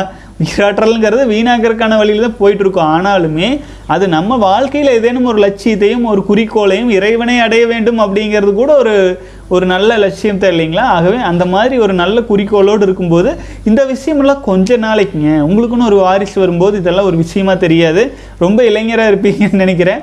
உங்கள் நல்ல ஒரு குடும்ப வாழ்க்கை அமையும் போது இந்த கட்டத்தை அதனால தான் வந்து பார்த்தீங்கன்னா பிரம்மச்சரியம் கிரகஸ்தம் வானப்பிரஸ்தம் அப்படின்லாம் பிரித்து வச்சுருந்தாங்க. குடும்ப வாழ்க்கையிலும் கொஞ்சம் உழன்றுட்டு வந்துட்டீங்க அப்படின்னா இது மாதிரியான ஒரு மயக்கங்கள்லேருந்து விடுபட்டுருவீங்க.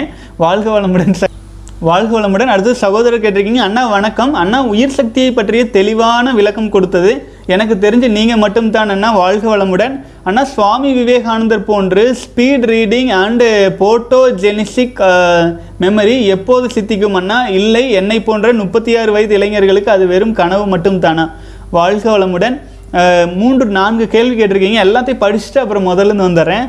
தியானம் செய்யும்போது கைகளை சின்முத்திரையில் வைப்பதா அல்லது கோர்த்து கொண்டு வைப்பதா? எதில் மனம் சீக்கிரம் ஒருமுகப்படுமன்னா அடுத்தது கண்களால் தனது ஆயிலும் உயிர் சக்தியை காப்பாற்ற முடியும் என்றால் பெண்களை விட ஆண்கள் தானே சிறந்தவர்கள் விளக்குங்கள். ஆண்களால் தனது ஆயுளுக்கும் உயிர் சக்தியை காப்பாற்ற முடியும் என்றால் பெண்களை விட ஆண்கள் தானே சிறந்தவர்கள் கேட்டிருக்கீங்க விளக்குங்கள் இருக்கீங்க. பெண்களால் நம் போன்ற உயிர் சக்தியை காப்பாற்ற இயலுமான்னா விளக்குங்கள் என்னன்னு கேட்டிருக்கீங்க. வாழ்க வளமுடன். சகோதரர் முதல் கேள்விக்கு நான் வந்துடுறேன். அண்ணா சுவாமி விவேகானந்தர் போன்று ஸ்பீட் ரீடிங் ப்ளஸ் வந்து பார்த்தீங்கன்னா இந்த போட்டோஜெனிக் மெமரி எப்போது சித்திக்குமன்னா இல்லை என் போன்ற முப்பத்தி ஆறு வயது இளைஞர்களுக்கு இது பெரும் கனவு தானான்னு கேட்டிருக்கீங்க. கனவெல்லாம் இல்லை சகோதரரே விவேகானந்தரே இதுக்கு பற்றி சொல்லியிருக்காரு. பன்னெண்டு வருஷம் பிரம்மச்சரியம் ஃபாலோ பண்ணிட்டு வர்றவங்களுக்கு இதெல்லாம் எளிமையாக கிடச்சிரும் அப்படின்ட்டு விவேகானந்தர் அவருடைய புத்தகத்திலேயே தான் சொல்லியிருக்கிறாரு. அவர் வந்து அதில் வந்து முழுமையாக அதில் சக்ஸஸ் ஆனவர் ஒரு பிரம்மச்சரிய கல்வி முறையில் வந்தவருங்கிறனால அவர்னால் அது அதே அவரே ஆதாரமாக வச்சு பன்னெண்டு வருஷத்தில் வந்துடலாம்னு சொல்லியிருக்காருங்க. அப்புறம் முப்பத்தி ஆறு வயது அப்படிங்கிறது பெரிய பெரிய விஷய பெரிய வயது கிடையாது. முப்பத்தி ஆறு வயதுலேருந்து நீங்கள் உயிராற்றலை காப்பாற்றிட்டு வந்தீங்கன்னாலும் அது மட்டும் இல்லாமல் விவேகானந்தர்லாம் விந்துச்சயம் போன்ற பயிற்சிகள்லாம் எவ்வளோ தூரம் செஞ்சு பண்ணியிருப்பாங்கன்னு தெரியாது. நீங்கள் அதெல்லாம் சேர்த்து செஞ்சுட்டு வரும்பொழுது உங்களுக்கு வந்து பார்த்தீங்க அப்படின்னா நிச்சயமாக அந்த ஒரு குறிப்பிட்ட சக்தி வேணும்ட்டே நீங்கள் போயிட்டு இருந்தீங்க அப்படின்னா அந்த சக்தி சித்திக்கும்.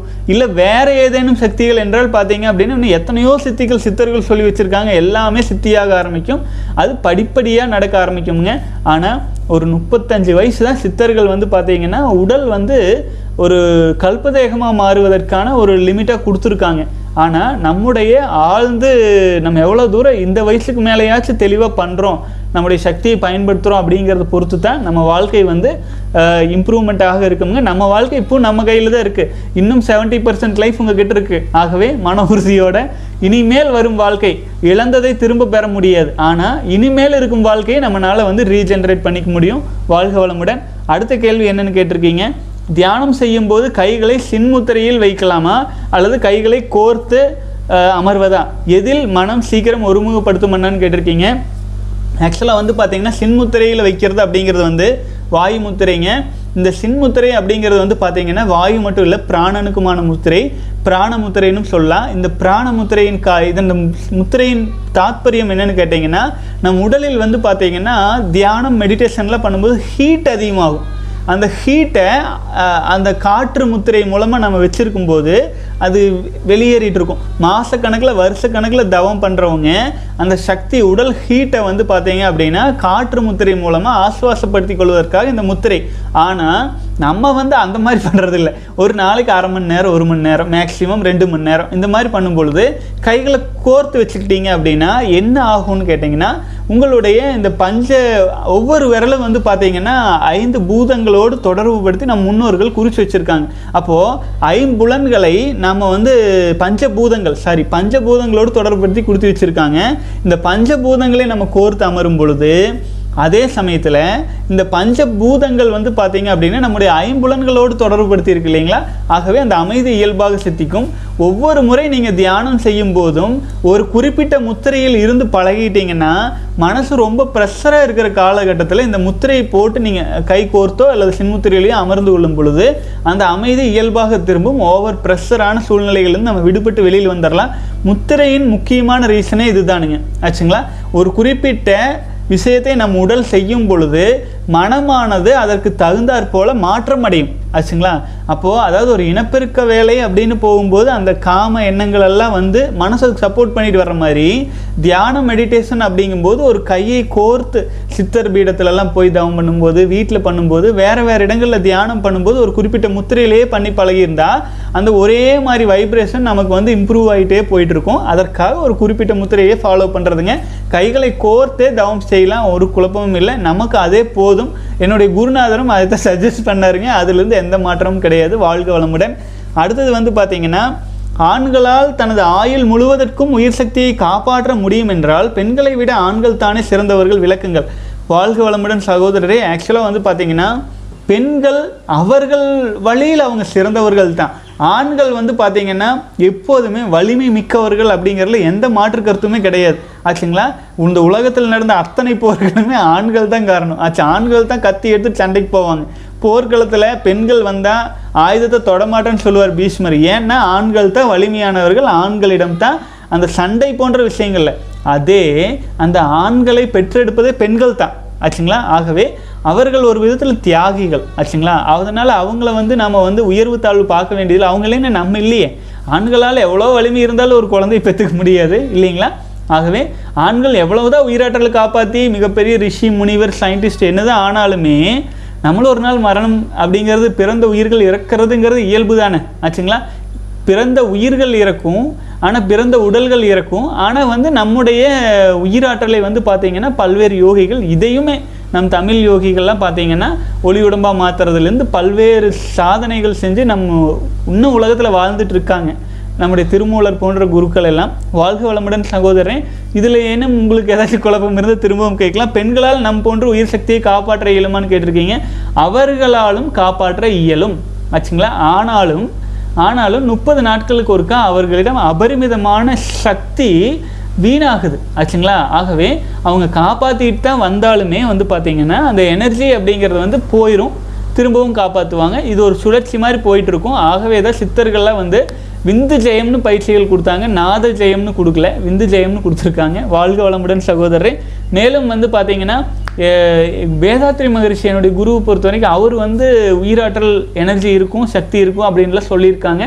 ஆனால் நான் வந்து அந்த கருத்தில் கொஞ்சம் முரண்படுறேன். ஏன்னா திருமூலர் வழியில் தான் பார்க்கறதுனால அவ என்னுடைய உடல் ஆண் உடலாக இருக்கிறதுனால எனக்குள்ளே மட்டுமே பயிற்சிகள் செஞ்சு பண்ணிட்டு இருக்கிறதுனால பெண்களுக்குள் எனர்ஜி இருக்கா இல்லையா அப்படிங்கிற டிபேட்ஸ் எல்லாம் பெண்கள் தான் வந்து வைக்கணும் முன் வைக்கணும் அதனால் வந்து அதை நம்ம ஜட்ஜ் பண்ணி சொல்ல வேண்டாம் அப்படின்ட்டு அந்த இதை மட்டும் நான் ஸ்டாப் பண்ணி வச்சிடுறேங்க. வாழ்க வளமுடன். வாழ்க வளமுடன். அடுத்து சகோதரர் கேட்டிருக்கீங்க. சகோதரர் பிரகாஷ் அவர்களே எனக்கு வந்து நாற்பத்தி ஒரு வயசு ஆகுது பித்தப்பை கல்லீரல் ஓப்பன் மேஜர் சர்ஜரி செஞ்சு மூன்று ஆண்டுகள் முடிந்துவிட்டது. சர்ஜரியில் பித்தப்பையை நீக்கிவிட்டார்கள். நான் விந்து ஜெயம் பயிற்சியில் கலந்து கொள்ளலாமா? நன்றி பெயர் குறிப்பிட வேண்டாம். பெயரெல்லாம் சொல்லவே மாட்டேங்க. இமெயிலில் வந்திருக்கு. வாழ்க வளமுடன். சகோதரர் ஆக்சுவலாக வந்து பார்த்தீங்கன்னா இது போன்ற அதாவது வந்து நம் உடலில் வந்து அந்த வணிக மருத்துவத்தின் மூலமாக பல்வேறு பிரச்சனைகள் மூலமாக கத்தி அப்படிங்கிற ஒன்று உள்ளே வந்துருச்சுன்னா அது ஒரு குறிப்பிட்ட பாகத்தை ஆப்ரேட் பண்ணி வெளியில் எடுக்கிறாங்க புது பாகத்தை உள்ளே வைக்கிறாங்கன்னா நம் உடல் இயல்பாக என்ன பண்ணும் தெரியுங்களா? அதை வந்து இஜெக்ட் பண்ணும். ஆச்சுங்களா? அக்செப்ட் பண்ணுறதுக்கு டைம் எடுத்துக்கும். அக்செப்ட் பண்ணுறதே கஷ்டம். அதுக்கு அக்செப்ட் பண்ண வைக்கிறதுக்காக அதை மட்டுப்படுத்துவதற்காக நிறைய மருந்து போட்டு உடலை பலவீனப்படுத்திடுவாங்க. ஆச்சுங்களா பலவீனப்படுத்தி அந்த பாகத்தை அக்செப்ட் பண்ண வைக்கிறது. ஆனாலுமே அது வந்து அதனுடைய சைடு எஃபெக்ட்ஸ் எல்லாமே இருக்கவே செய்யும். நீங்கள் வந்து சர்ஜரியில் வந்து பார்த்தீங்கன்னா பித்தப்பையெல்லாம் நீக்கிட்டாங்க. மேஜர் சர்ஜரின்னு சொல்கிறீங்க இது நான் எப்படி எடுத்துக்கலாம் அப்படின்னு கேட்டிங்கன்னா உங்களுக்கு வந்து பார்த்தீங்கன்னா இந்த பயிற்சியை நீங்கள் செஞ்சு பார்த்து அதனால் உங்கள் உடலில் எந்த ஒரு பாதிப்பும் இல்லை என்றால் தொடர்ந்து கண்டினியூ பண்ணிட்டு வாங்க. ஒருவேளை ஏதேனும் ஒரு பாதிப்போ சைடு எஃபெக்ட்ஸோ தெரிகிறது என்றால் அதை வந்து பார்த்தீங்கன்னா கொஞ்சம் கொஞ்சமாக இன்க்ரீஸ் பண்ணிட்டு வாங்க. ஏன்னு கேட்டிங்கன்னா நீங்கள் செலிபஸை ஃபாலோ பண்ணுங்கள் ஹண்ட்ரட் பர்சன்ட் ஃபாலோ பண்ணுங்கள் ஒரு நல்ல ஒரு பெனிஃபிட்ஸ் கிடைக்கவே இருக்குது அதே சமயத்தில் விந்து ஜெயம் பயிற்சி அப்படிங்கிறதுமே வந்து பார்த்தீங்கன்னா நீங்கள் சொன்ன மாதிரி பித்தப்பைக்கோ அல்லது வந்து பார்த்தீங்கன்னா கல்லீரல் பித்தப்பை. அதில் வந்து பெரிய பயிற்சி கிடையாது. இந்த பயிற்சி வந்து இனப்பெருக்க பாகங்களுக்கும் நம்முடைய மூளைக்கும் முதுகு தண்டையும் தொடர்புபடுத்திய பயிற்சி முறையாக இருக்கிறதுனால தலையில் தான் வேலை. மற்றபடிக்கு கீழே வேலை இல்லாத காரணத்தினால உயிராற்றல் உற்பத்தி ஆகும்போது அப்படியே நீங்கள் எடுத்து எனர்ஜியை மாற்றிக்கிறீங்க ஆகவே எனக்கு தெரிஞ்ச இதனால் பெரிய பாதிப்புகள் இல்லை. அதே சமயத்தில் அது நீங்கள் கொஞ்சம் கொஞ்சமாக ஆட் பண்ணிட்டு வரலாமுங்க. வாழ்க வளமுடன் சகோதரரே. சில விஷயங்கள் வந்து உங்களுடைய உடலில் வந்து ஒரு சயின்டிஸ்ட் மாதிரி நீங்கள் அப்ளை பண்ணி இம்ப்ரூவ் பண்ண ஆரம்பிச்சுக்கலாம். இதனால் வந்து பார்த்தீங்க அப்படின்னா நான் சொல்கிறது என்னென்னு கேட்டிங்கன்னா உடலில் ஒரு குறிப்பிட்ட பாதிப்பு வருது அப்படின்னா உணவு முறைகள் உணவு உணவு முறைகள் முக்கிய காரணமாக இருக்குங்க நம்முடைய வாழ்க்கை சூழல்கள் காரணமாக இருக்கும். அதனால தான் நம்ம உடலை ஆரம்பத்துலேருந்தே நல்லா கவனிங்க. இளைஞர்கள்லாம் ஒரு ஏதேனும் ஒரு பழக்கத்தில் சிக்கி தன் உடலை சீரழிச்சுக்கிறாங்க. ஆகவே தெளிவோடு இருக்கணும் அப்படின்ட்டு பணிவாக கேட்டுக்கிறேனுங்க. நம்ம எவ்வளோ கஷ்டப்பட்டு எல்லாத்தையும் காப்பாற்றினாலும் ஏதாச்சும் ஒரு சின்ன விஷயம் சின்ன ஒரு விஷயம் வந்து நம்ம வாழ்க்கையை வந்து கீழ் இழுத்துட்டுறோம் சகோதரர் நான் உங்களுக்கு சொன்னது அதுதான். விந்துஜயம் பயிற்சி நீங்கள் செய்யுங்க. அதே சமயத்தில் படிப்படியாக ஆட் பண்ணுங்கள் அது உங்கள் உடலில் எந்த பாதிப்பையும் ஏற்படுத்துதா இல்லையான விழிப்புணர்வோடு கவனித்து கொண்டே நீங்கள் அதை செய்யுங்க. பாதிப்பு வர்ற மாதிரி இருந்தால் பயிற்சி அளவை குறைச்சி கொள்ளுங்கள். பாதிப்பு இல்லை என்றால் கொஞ்சம் கொஞ்சமாக எச்சு பண்ணுங்கள் இந்த மாதிரி நீங்கள் செஞ்சுட்டு வரும்பொழுது உடலின் மற்ற பாகங்கள் எல்லாம் ஆயினும் நல்ல வலிமை அடைய ஆரம்பிக்குங்க வாழ்க வளமுடன். வாழ்க வளமுடன். சகோதரர்களே பெரும்பாலும் இமெயிலில் வந்த அனைத்து கேள்விகளும் பார்த்தாச்சுங்க. இன்னைக்கு வந்து நீண்ட நேரம் ஆன மாதிரி போயிட்டு இருக்குது இப்போ வந்து வீடியோ கீழே இருக்கிற கேள்வி பதிலையும் கொஞ்சம் வேகமாக பார்த்துடலாமுங்க.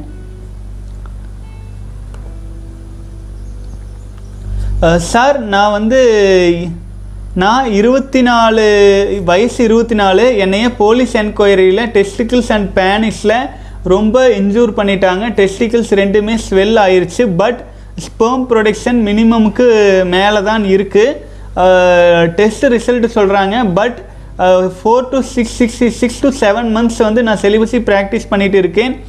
எனக்கு விந்து சக்தி ஃபுல்லாக டிரான்ஸ்மியூட் பண்ண முடியுமான்னு கேட்டிருக்கீங்க. வாழ்க வளமுடன் சகோதரரே. ஆக்சுவலாக வந்து இன்னொரு முறை நான் படிச்சிடுறேன். ஏதேனும் காவல்துறை இது இதில் வந்து பார்த்தீங்கன்னா உங்களுடைய டெஸ்டிக்கல்ஸ் அண்டு வந்து பேனிஸ் பேனிஸ் வந்து பார்த்தீங்கன்னா ரெண்டுமே வந்து ஸ்வெல் ஆகிருச்சுன்னு சொல்லியிருக்கீங்க. வாழ்க வளமுடன் சகோதரரே. ஆக்சுவலாக வந்து பார்த்தீங்கன்னா இதுதான் நான் கொஞ்ச நேரத்துக்கு முன்னாடி தான் ஒரு சகோதரருக்கு விந்து ஜெயம் பயிற்சி உடலில் ஏதேனும் பாதிப்பு ஏற்படு ஏற்பட்டிருக்குது அப்படின்னா அதை எப்படி கொஞ்சம் கொஞ்சமாக செய்யறது அப்படின்ட்டு நீங்கள் விந்து ஜெயம் பயிற்சி செய்யலாம். செய்யும் பொழுது நீங்கள் வந்து பார்த்தீங்கன்னா ஆறு முதல் ஏழு மாதம் வந்து ஃபாலோ பண்ணிட்டு இருக்கீங்க செலிபஸி ஆகவே விந்துசயம் பயிற்சி அப்படிங்கிறது வந்து பார்த்தீங்கன்னா நீங்கள் செய்ய ஆரம்பிக்கும் போது அதில் வந்து நீங்கள் மங்கு மோடு பயிற்சியில் சேர வேண்டாம். மங்கு மோடு வேண்டாம். மாடர்ன் செலிபஸியில் உங்கள் உடலுக்குள்ளேயே தான் பயிற்சி. அதில் வந்து பார்த்தீங்கன்னா நீங்கள் குறிப்பிட்ட இனப்பெருக்க பாகத்தை அவ்வளவு தூரம் பாதிக்காது பயிற்சி. ஆகவே அது உங்களுக்கு பெயினோ வலியோ இருந்துச்சு அப்படின்னா நீங்கள் மங்க் மோடு வேண்டியதில் மாடர்ன் சிலிபஸில் விந்துஜயம் பயிற்சி நீங்கள் செய்ய ஆரம்பிச்சுக்கலாம் சகோதரரே. உங்களுக்கு நீங்கள் தாராளமாக செய்யலாம். ஆச்சுங்களா? உயிராற்றல் அப்படிங்கிறது உடல் முழுவதுமே இருக்குது அது குறிப்பிட்ட பாகத்தில் மட்டும் இல்லை குறிப்பிட்ட இடத்துல இனப்பெருக்க பாகத்தில் திணிவாக இருந்தாலுமே உடல் முழுவதுமே உயிராட்டல் இருக்கிறனால நீங்கள் தாராளமாக செய்ய ஆரம்பிக்கலாம். ஆறு முதல் ஏழு மாதம் நீங்கள் காப்பாற்றிருக்கிறீங்க ரொம்ப அது இருபத்தி நாலு வயசு ஆயிருக்குங்கிறீங்க. நல்ல வலிமை மிக்க மனிதராக சகோதரர் நல்ல வருங்காலத்தில் நம்முடைய சமுதாயத்திற்கு நல்ல சேவை செய்யும் நல்ல மனிதராக நீங்கள் வரணும்னு வாழ்த்து சொல்லிக்கிறேன். நீங்கள் தாராளமாக பயிற்சி செய்யலாம் சகோதரரே. ஆனால் இந்த மாதிரி பாதிப்புகள் தெரிஞ்சிச்சுன்னா மெது மெதுவாக மெது மெதுவாக நீங்கள் பயிற்சியை இன்க்ரீஸ் பண்ணிட்டு வரலாம். அப்புறம் நீங்கள் தொடர்புலேயே இருங்க. செலிபஸை இன்னட் ஜிமெயில் டாட் காம்க்கு நான் உங்களுக்கு வந்து பர்சனலாகவே அதை எப்படி கைடன்ஸ் பண்ணுறது எப்படி பண்ணுறதுன்ட்டு நான் உங்களுக்கு சொல்கிறேன் வாழ்க வளமுடன். சதீஷ்குமார் சகோதரர் வாழ்க வளமுடன். தீனதயாளன் சகோதரர் வந்து பார்த்தீங்க அப்படின்னா நான் எட்டாவது நாள் வந்திருக்கேன். எக்ஸசைஸ் செஞ்சால் செக்ஷுவல் டிரான்ஸ்மியூட்டேஷன் ஆகுமா? அப்படின்னா வெட் ட்ரீம்ஸ் வராதான்னு கேட்டிருக்கீங்க. வாழ்க வளமுடன் சகோதரரே நிச்சயமாக உறங்குவதற்கு முன்பாக நீங்கள் ஒரு யோகாவோ உடற்பயிற்சியோ செய்யும் பொழுது அதாவது ஏதாச்சும் ஒரு பாட்டை போட்டோ அப்படியெல்லாம் கிடையாது. நீங்கள் பயிற்சி செய்யும்போது உங்களுடைய கவனம் உங்கள் உடலுக்குள்ளேயே இருக்கணும். அப்போது அப்படி நீங்கள் செய்யும்போது என்ன ஆகுன்னா ப்ராப்பராக உங்களுடைய எனர்ஜி உயிராற்றல் தான் அபரிமிதமாக இருக்குது அபரிமிதமாக இருக்கிற உயிராற்றல் காந்த ஆற்றலாக மனதின் மூலமாக உங்கள் உடலில் எந்தெந்த பாகத்தில் நீங்கள் கவனம் வைக்கிறீங்களோ அந்த இடத்துல ரீசார்ஜ் ஆக ஆரம்பிக்கும்.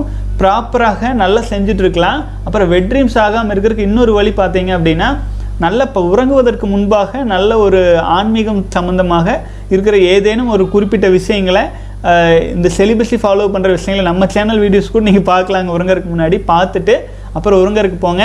அப்புறம் உணவு முறைகளை கொஞ்சம் கொ- கொஞ்சம் கட்டுப்பாட்டுக்குள்ளே கொண்டு வாங்க. ஏன்னா உயிராற்றலை வீணாக்காமல் இருக்கும்போது அபரிமிதமான எனர்ஜி இருக்கும் இல்லைங்களா? அதை நீங்கள் டிரான்ஸ்மியூட்டேஷன் கொஞ்சம் கொஞ்சமாக தான் நீங்கள் பண்ண ஆரம்பிச்சிருப்பீங்க. அது ஃபாலோ பண்ணுங்கள் முத்திரை பதித்தல் போன்ற பல்வேறு விதங்களில் உடல் மூலமாக இதை செஞ்சிட்டீங்க. மனசு மூலமாக முத்திரை பதித்தல் போன்ற பயிற்சிகளை செய்யலாம். பல்வேறு விதங்களில் நீங்கள் உங்களை ஒரு ஆக்டிவாகவே வச்சுட்டு இருந்தீங்க அப்படின்னா இந்த வெட்ரீம்ஸ் பிரச்சனைகள்லேருந்து கூட வெளியில் வந்துடலாம் ஒரு நாற்பத்தி எட்டு நாளில் கழிக்கும்போது நார்மலைஸ் ஆயிரும் சகோதரி டிரான்ஸ்மியூட்டேஷன் நடந்துடும் வாழ்க்கை வளமுடன் அடுத்து வந்து பிபின் குமார் சகோதரர் நீங்கள் நல்லா இருக்கணும் அண்ணா போட்டிருக்கீங்க. வாழ்க வளமுடன் சகோதரே நன்றி.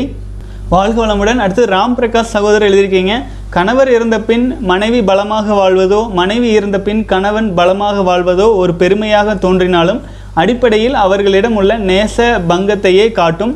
பதியை உயிருக்குயிராக நேசித்து வணங்கியவர் கணவன். கணவர் மரணித்ததும் தாமும் இயல்பாக உடன் மரணிப்பார். ஒருவேளை இயற்கையாக மரணிக்காவிட்டால் உடன்கட்டை ஏறிவிடுவர். அந்த அளவுக்கு அந்யோன்யமே உண்மையான பெருமை. ஆசைப்பட்டதால் ஆண்களுக்கு நேரும் துன்பம் எவ்வளவு நியாயமோ அதைவிட முதல் நியாயம் ஆசைப்படுத்தும். அடுத்தவரை கவரும் கவரும் நோக்கில் உள்ளவரை மட்டும் பெண்களுக்கும் நேரும் துன்பம். ஆணோ பெண்ணோ தன்னுடைய எல்லையை மீறாமல் இருக்கும் வரை நிம்மதி. மதிமயக்கும் நோக்கத்தில் இருக்காதே மதி மயக்கா மயங்காதே. வாழ்க வளமுடன் சகோதரரே. ஆக்சுவலாக வந்து பார்த்தீங்கன்னா இது வந்து பெண்களுக்காக கொடுத்த ஒரு அறிவுரையை எடுத்துக்கலான்னு நினைக்கிறேனுங்க. வாழ்க வளமுடன். ஆக்சுவலாக வந்து இப்போது ஆண்கள் வந்து சின்ன சின்ன மயங்கும் விஷயத்துக்கு அதாவது ஒரு சின்ன படம் பார்த்தா மயங்கிறது அந்த மாதிரி எப்படி பண்ணால் ஆண்கள் மயங்குறாங்க அப்படிங்கும்போது ஆபாசத்தை பார்த்து மயங்குறாங்க. அந்த பெண்கள்கிட்ட இருக்கிற நல்ல பழக்க வழக்கங்கள் நல்லா சமைப்பாளா நல்லா வீடு வீடு சுத்தமாக வச்சுக்குவாளா சொந்த பந்தங்கள்கிட்ட நல்லா பழகுவாங்களா அந்த மாதிரி விஷயங்களெல்லாம் விட்டுட்டு அதாவது ஒரு பேசிக் குவாலிட்டி பெண்கள்கிட்ட ஆண்கள் இதை எதிர்பார்க்குறதெல்லாம் விட்டுட்டு அழகு பொண்ணு அழகாக இருந்தால் போதும் அப்படின்னு மட்டும் பார்க்கறக்கு ஆரம்பிச்சு என்ன ஆகி போச்சுங்க? இப்போ வர்ற பெரும்பாலான குடும்பங்களில் மருமகளாக வர்ற பெண்கள் குடும்பத்தை சிதைக்கிறதுக்கு ஆரம்பிச்சிடுறாங்க. பெரும்பாலும் அழகை மட்டுமே பார்த்துட்டு வர்றவங்க சமைக்க தெரியாது. எனக்கு சமைக்க தெரியாதுங்கிறது ஒரு பெருமை. கேவலமாக கேவலமாக இல்லைங்க. ஆச்சுங்களா? அந்த மாதிரியாக ஒரு தனக்குத்தானே ஒரு அடிப்படை விஷயங்களை கூட கற்றுக்கொள்ளாமல் வெறும் அலங்காரப்படுத்தி கொண்டிருக்கும் பெண்களை பார்த்து மயங்கிட்டு போய் தன்னுடைய எழுபது எழுபது வருஷம் எண்பது வருஷத்து வாழ்க்கையை ஆண்கள் சீரழிச்சுக்கிறாங்க. சகோதரர் அதை குறிப்பிட்டு சொல்கிறாரு மயங்கவும் வேண்டாம் மயங்கவும் வேண்டாம். அறிவின் தெளிவோடு பயணிப்போம். வாழ்க வளமுடன்.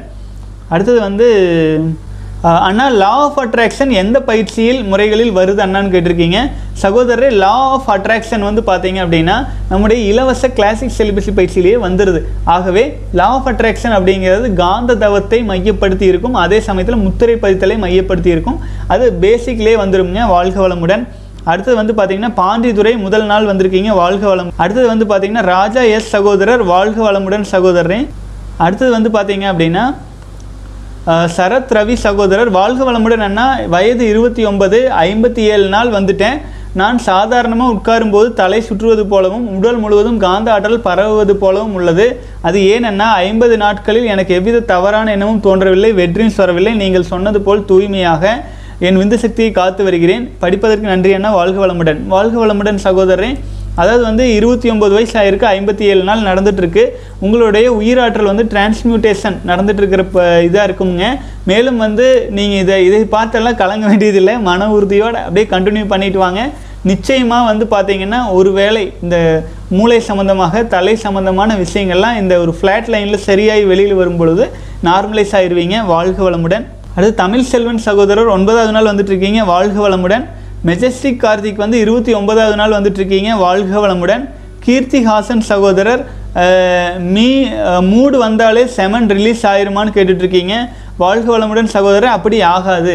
உங்களுக்கு வந்து பார்த்தீங்கன்னா அர்ஜஸ்ட் வந்துச்சு அப்படின்னா காம எண்ணங்கள் வந்துச்சு அப்படின்னா உங்களுக்கு லாக்டோஸ் திரவம் தான் உற்பத்தியாகும். விந்து சக்தியெல்லாம் உற்பத்தி விந்து சக்தியெல்லாம் வீணாகாது. அதை பற்றி நினைக்க வேண்டியதில்லை. அதற்காக வந்து பார்த்தீங்கன்னா லாக்டோஸ் திரவம் தானே அப்படின்னு நீங்கள் உற்பத்தி பண்ணிகிட்டே இருக்காதீங்க. அது அது அபரிமிதமாக போகும்போது தான் வந்து பார்த்தீங்கன்னா ப்ளூ பால் எஃபெக்ட் அப்படின்ட்டு பல்வேறு விதமான சைடு எஃபெக்ட்ஸ் வர ஆரம்பிக்கும். ஆகவே நீங்கள் ஒன்று ஃபாலோ பண்ணுறீங்கன்னா நூறு சதவீதம் உண்மையை ஃபாலோ பண்ணும். வாழ்க வளமுடன். இன்ஃபோ டைகர் சகோதரர் வாழ்க வளமுடன் ஐம்பத்தி ஒன்பதாவது நாள் வந்துட்டு இருக்கீங்க கணேசன் நூற்றி நான்காவது நாள் வந்துட்டு இருக்கீங்க வாழ்க வளமுடன். அடுத்தது வந்து பார்த்தீங்கன்னா ரவிக்குமார் சகோதரர் உங்கள் கேள்வி பதில் விளக்கம் அனைவருக்கும் விளங்கக்கூடியதாக இருக்கிறது. இவ்வாறே விளக்கமாக கூறி உங்கள் நட்பணியை தொடரும்னு போட்டிருக்கீங்க. ரவிக்குமார் வாழ்க வளமுடன். அடுத்தது வந்து பார்த்தீங்கன்னா ஹவு டு ஜாயின் கிளாஸஸ்னு கேட்டிருக்கீங்க. கார்த்திக் ராஜா சகோதரர் கீழே டிஸ்கிரிப்ஷன்லேயே லிங்க் இருக்குதுங்க. வாழ்க வளமுடன். அடுத்து வந்து ஏபிசி ஞானவேல் தேங்க்யூ சகோதரரே. சந்தோஷ் பாலா சகோதரர் கேட்டிருக்கீங்க. அண்ணா நான் ஏற்கனவே கமெண்ட் பண்ணியிருக்கேன். என்னால் அஞ்சு நாள் பத்து நாளுக்கு மேலே வர முடியலை. நாலு நாள் இருந்தால் அஞ்சாவது நாள் நான் பல முறை வந்து பார்த்திங்கன்னா செய்து வீணாக்கி விடுகிறேன். நான் ஏதாவது பயிற்சி செய்ய வேண்டுமா? ஏஜ் வந்து பதினேழு. இந்த வயதில் கட்டுப்படுத்துவது சாத்தியமா? எனக்கு என் சக்தியை வீணாக்காமல் இருப்பதற்கு வீணாக்குவதற்கு பிடிக்கவில்லை. இந்த வயசில் தானுங்க காப்பாற்றணும் இந்த வயசில் உங்ககிட்ட டபுள் தி எனர்ஜி இருக்குது உடலை வளர்த்துவதற்கான எனர்ஜி அப்புறம் இனப்பெருக்கத்திற்கான எனர்ஜி ரெண்டு எனர்ஜியும் இருக்கிறதுனால அபரிமிதமாக இருக்குது அப்போது அதை நீங்கள் இன்ஃப்ளோவாக பண்ணியிருந்தீங்க அப்படின்னா அப்போது ஒரு டியூப்பில் தண்ணி அபரிமிதமாக வருது. அதை நீங்கள் வந்து பார்த்தீங்க அப்படின்னா வெளியில் போயிட்டுருக்கு. அதை டக்குன்னு அடைக்க முடியாது. இன்ஃப்ளோவாக போக வேண்டிய தண்ணி அவுட்ஃப்ளோ பண்ணி விட்டீங்க. அப்போது கட்டுப்படுத்துறதே கஷ்டமாக மாறிட்டு இருக்குது இதைவே கல்வி முறைகள்லேருந்தே பிரம்மச்சரிய கல்வி முறை வந்திருந்தால் நீங்கள் அப்படியே ஆஜானுபாகுவா எல்லாமே சமாளிக்கிற மாதிரி வந்திருக்கலாம். அப்படி இல்லாத சூழ்நிலையில் இருக்கிறதுனால பரவாயில்லை நீங்களாக முயற்சி செஞ்சு தான் மாற்றணும் அதுக்கு மன உறுதி இருந்துச்சுன்னா போதும் சகோதரரே. நிச்சயமாக உங்களால் முடியும். நம்ம இது சம்மந்தமாக தான் எல்லா வீடியோஸுமே போட்டுட்டு வந்துட்டு இருக்கிறோம். தயவு செஞ்சு பாருங்கள் பயிற்சி முறைகள் நீங்களாம் நல்லா செய்யலாம். இலவச பயிற்சியே இருக்குது வாழ்க்கை வளமுடன் நீங்கள் கலந்துக்குங்க. தியானம் மெடிடேஷன் யோகா எல்லாம் பண்ணும் பொழுது நிச்சயமாக வந்து பார்த்தீங்கன்னா இது போன்ற பல்வேறு குழப்பங்கள்லேருந்து நீங்கள் வெளியில் வந்துடுவீங்க மனமும் உடலும் உறுதியாகும் போது இம்யூனிட்டி அதிகமாகும். ஆகவே உயிராற்றலை நீங்கள் நல்லா சேவ் பண்ண முடியும். வாழ்க வளமுடன். அடுத்தது சகோதரர் கேட்டிருக்கீங்க ப்ரோ டுடே தொண்ணூற்றி நாலு நாள் ஆயிடுச்சு என்னுடைய வயசு இருபத்தி ஒன்று நான் ஏழு இயர்ஸாக சுய இன்பம் பண்ணிட்டு இருக்கேன். இதுதான் நான் ஃபஸ்ட் டைம் தொண்ணூற்றி நாலு டேஸ் கம்ப்ளீட் பண்ணியிருக்கேன் லாஸ்ட் டூ வீக்காக தேவையில்லாத பயம் வருது. தேவையில்லாத நெகட்டிவ் தாட்ஸ் வருது. என்ன பண்ணுறது தெரியல. நான் இடையில் தூக்கத்தில் தண்ணி மாதிரி ஒரு ஃபைவ் டைம்ஸ் விந்து வந்துருச்சு ப்ரோ இப்போ இந்த பயம் நெகட்டிவ் தாட் எல்லாம் இருக்குது முன்னாடி வந்தது இல்லை ப்ரோ இப்போ எனக்கு ஒர்க் அவுட் ஆகும் ஆகுமான்னு சொல்லுங்கள் அடுத்த வீடியோவில் சொல்லுங்கள் அப்படின்ட்டு இருக்கீங்க. வாழ்க வளமுடன் சகோதரன் சதீஷ்குமார் மன உறுதியோடு ஃபாலோ பண்ணிவிட்டு வாங்க. கிட்டத்தட்ட தொண்ணூற்றி நாலு நாள் வந்துட்டு இருக்கீங்க. ப்ராப்பராக இதுக்கு என்னன்னு கேட்டிங்கன்னா இப்போது மனதில் வந்து எண்ணங்கள் தோன்றிட்டு இருக்கு இல்லைங்களா? நெகட்டிவான எண்ணங்கள் வர்றதுக்கு என்ன காரணம்னா நீங்கள் மனசை சும்மா வச்சுருக்கீங்க. பயம் வருது இல்லைங்களா? பயம் எல்லாமே மனசை சும்மா விட்டுருக்கீங்க. அப்போது மனசுக்கு ஏதாச்சும் ஒரு வேலை கொடுங்க. மனசுக்கு எப்போவுமே ஒரு நல்ல வேலை கொடுத்து இந்த முத்திரை பைத்தல் போன்ற பயிற்சிகளோடு கூடிய வேலைகளை கொடுக்கும் பொழுது நிச்சயமாக வந்து உங்களுக்கு அந்த நெகட்டிவ் தாட்ஸ்லேருந்து நீங்கள் வெளியில் வந்துடுவீங்க இப்போ மனசு அப்படிங்கிறது வந்து பார்த்தீங்கன்னா சும்மா விடக்கூடாது. அதுக்காகத்தான் முத்திரை பைத்தல் பயிற்சி சொல்லியிருக்குது. நாள் பூராமே சொல்லிட்டு இருக்கலாமுங்க முத்திரை பைத்தல் உங்கள் வாழ்க்கையில் என்ன அடையணும் என்ன லட்சியத்தை ஈட்டணும் அப்படின்னு நீங்கள் அடிக்கடி அடிக்கடி ஒரு நாளைக்கு நூற்றி எட்டு முறையாயினும் உங்கள் லட்சியத்தை சொல்லிட்டு இருக்கும்போது எப்போதெல்லாம் பயம் படவடப்பு பதட்டம் வருகிறதோ அப்போதெல்லாம் இந்த நல்ல பாசிட்டிவ் எனர்ஜி நீங்கள் ப்ராசஸ் பண்ணிங்கன்னா நிச்சயமாக வந்து ஒரு காலப்போக்கில் இந்த விஷயங்கள்லேருந்து வெளியில் வந்துடலாம் அப்புறம் உங்களுக்கு அந்த நெகட்டிவ் தாட்ஸ் அப்படின்னு பயம் வருது படவடப்பு வருது அப்படியெல்லாம் இருக்கும்போது முதல்ல வந்து நீங்கள் படவடப்புக்கும் பயத்துக்கும் கனெக்ஷன் பண்ணுறத விட்டுருங்க. உடலில் வந்து திக்கு திக்குன்னு அடிக்கும் படவடப்பாக இருக்கும். ஆனால் அதை கொண்டுட்டு போயிட்டு நீங்கள் வந்து ஓ நான் பயப்படுறேன். அதனால தான் இந்த மாதிரி திக்கு திக்குன்னு அடிக்குது. அப்படிங்கிற மாதிரி உடல் வேறு உங்கள் உயிராற்றல் வேறு மனம் வேறு அப்படின்ட்டு ஓரளவுக்கு நல்லா ரிசர்ச் பண்ண ஆரம்பிச்சிருங்க. அப்போது அதை நீங்கள் புறக்கணிக்கிறதுக்கு ஆரம்பிச்சிருவீங்க. அந்த படவடப்பு ப பயம் பதட்டத்தில் அப்போ நீங்கள் அதை புறக்கணிக்கிறதுக்கு ஆரம்பிக்கும் போதே அது ரெக்டிஃபை ஆக ஆரம்பிச்சிடும் தொண்ணூற்றி நாலு நாள் கடந்திருக்கீங்க. மன உறுதியோடு வாங்க சகோதரரே. இன்னும் நீங்கள் நூற்றி எட்டு நாளெல்லாம் கடந்து வாங்க. இது ஒரு ஃப்ளாட் லைன் தான். இந்த நிலையும் கடந்து போகும். கோள்களின் சுழற்சியிலிருந்து பல்வேறு வித விஷயங்கள் வந்து நம்ம உடலையும் மனதையும் பாதிக்கும் இல்லைங்களா? விந்து சக்தி நீங்கள் காப்பாற்றிட்டு இருக்கீங்க. அது காப்பாற்றிட்டு இருக்கிறது நிச்சயமாக வந்து பார்த்தீங்கன்னா உங்கள் இந்த ஃப்ளாட் லைன்லேருந்து வெளியில் கொண்டு வரும். உடலுக்கான ஃப்ளாட் லைன் ஓரளவு நிறைவடையும் தருவாயில் மனசுக்கான ஃப்ளாட் லைனும் வந்து சரி பண்ணும். நிச்சயமாக நீங்கள் இதுலேருந்து வெளியில் வந்துடுவீங்க மன உறுதி தளர வேண்டாம். அப்புறம் லாக்டோஸ் திரவம் விந்து சக்தி நீங்கள் வீணாயிருக்கு அப்படின்னு நினைக்கிறீங்க. லாக்டோஸ் திரவம் அடிக்கடி போயிட்டுருக்கு அப்படின்னா வாட்டர் ஃபாஸ்டிங் எடுக்கிறதுக்கு ஆரம்பிச்சிருங்க. நீங்கள் ப்ராப்பராக டிரான்ஸ்மியூட்டேஷன் நடக்கலை. நடக்கலை இந்த சென்ஸ் வந்து உங்கள்கிட்ட உற்பத்தியாகும் அளவுக்கான வேலைகளை நீங்கள் செய்யலை. உணவு முறைகளை குறைங்க. முடிந்தால் விந்து செய்யும் போன்ற பயிற்சிகள்லாம் செய்யறதுக்கு ஆரம்பிச்சுக்குங்க. ஸோ உங்களுக்கு வந்து பார்த்தீங்க அப்படின்னா அபரிமிதமாக இதெல்லாம் ஹேண்டில் பண்ணுற சக்தி கிடச்சிரும். வாழ்க வளமுடன் சகோதரன் கிறிஸ் ஹரி வந்து பார்த்தீங்கன்னா இருபத்தி ரெண்டாவது நாள் வந்துட்டுருக்கீங்க. வாழ்க வளமுடன். ஹாரி பாட்டர் சகோதரர் அறுபத்தி ஏழாவது நாள் வந்துட்டு இருக்கீங்க வாழ்க வளமுடன். அடுத்தது வந்து பார்த்தீங்கன்னா நாற்பத்தி மூணு டேஸ் இன்றைக்கி நான் நோ ஃபேப் சேலஞ்ச் ஆரம்பித்து சக்ஸஸ்ஃபுல்லி கம்ப்ளீட் நாற்பத்தெட்டு டேஸ் ஷூன்னு போட்டிருக்கீங்க. ஹரி ஹரன் வெங்கடேசன் வாழ்க வளமுடன் சகோதரன் அடுத்தது வந்து கோபி விஜய் சகோதரர் பத்து நாட்கள் ஆகிவிட்டது. எனக்கு இதை இதை கடைபிடிப்பதில் எந்த சிரமமும் இல்லைன்னு போட்டிருக்கீங்க. வாழ்க வளமுடன். காலை வணக்கம் ஆசான் போட்டிருக்கீங்க. முத்துக்குமார் வாழ்க வளமுடன் சகோதரரே. லவ் ஸ்பார்க்ஸ் எண்பத்தி எட்டாவது நாள் வந்துட்டு இருக்கீங்க நூற்றி எட்டு நாள் நூற்றி இருபது நாள் சேலஞ்ச் போட்டிருக்கீங்க. சூப்பருங்க வாழ்க வளமுடன். அடுத்தது வந்து லவ் ஸ்பார்க்ஸ் வந்து ஐ டூ பஞ்சபூத நவகிரகா மெடிடேஷன் ரிசல்ட்ஸ் நல்லா இருக்குன்றிருக்கீங்க. வாழ்க வளமுடன் சகோதரரை. கண்டினியூ பண்ணுங்கள் நல்ல விஷயம். வாழ்க வளமுடன். அடுத்தது ராம்குமார் சோலை மல்லர் வாழ்க வளமுடன். அடுத்தது வந்து நான் ஒரு செயல் செய்கிறேன் என்றால் அந்த செயலுக்கும் நடக்கும் ஒரு சில நிகழ்வுகளும் மனதில் வந்து போகிறது. பின்பு அதுபோல் நடக்கிறது. ஐயா நான் முப்பதாவது நாள் வந்துட்டு இருக்கேன் வாழ்க வளமுடன் வாழ்க வளமுடன் போட்டிருக்கீங்க. ரொம்ப நன்றி சகோதரரே. இன்னும் இந்த சக்தியெல்லாம் அதிகரிக்க ஆரம்பிச்சிருங்க. ஆகவே மன உறுதியோடு ஃபாலோ பண்ணிட்டு வாங்க. ஐயா ராம்குமார் சகோதரர் வந்து பார்த்தீங்க அப்படின்னா முப்பதாவது நாள் வந்துட்டு இருக்கீங்களா சூப்பர். வாழ்க வளமுடன். பூவரசன் பரமசிவம் சகோதரர் வெற்றிகரமாக பதினொன்றாவது நாள் நண்பா என்னுடைய இலக்கு நூற்றி எட்டு நாட்கள் இப்போதே உடல் வலிமையாக உணர்கிறேன் போட்டிருக்கீங்க. மன உறுதியோடு வாங்க சகோதரரே நிச்சயமாக உங்களால் முடியும். நூற்றி எட்டு நாள் எளிமையாக கடந்துருவீங்க. வாழ்க வளமுடன். ராக்கி பிரபு ஏல் ஏழு ஏழு ஹார்ஸ்ன்னு போட்டிருக்கீங்க. வாழ்க வளமுடன். மன உறுதியோடு வாங்க சகோதரரே தொண்ணூறு நாள் சேலஞ்சு போட்டிருக்கீங்க. நிச்சயமாக கடந்துருவீங்க. ஜேபிஎஸ் அறுபத்தி அஞ்சாவது நாள் வந்திருக்கீங்க. வாழ்க வளமுடன். ஜெய்சங்கர் சோமசுந்தரம் ப்ரோ நீங்கள் சொல்கிறது சரி ரொம்ப சரின்னு போட்டிருக்கீங்க ரொம்ப நன்றி வாழ்க வளமுடன். தமிழ் செல்வம் ஒன்பதாவது நாள் வந்துட்டுருக்கீங்க. வாழ்க வளமுடன்.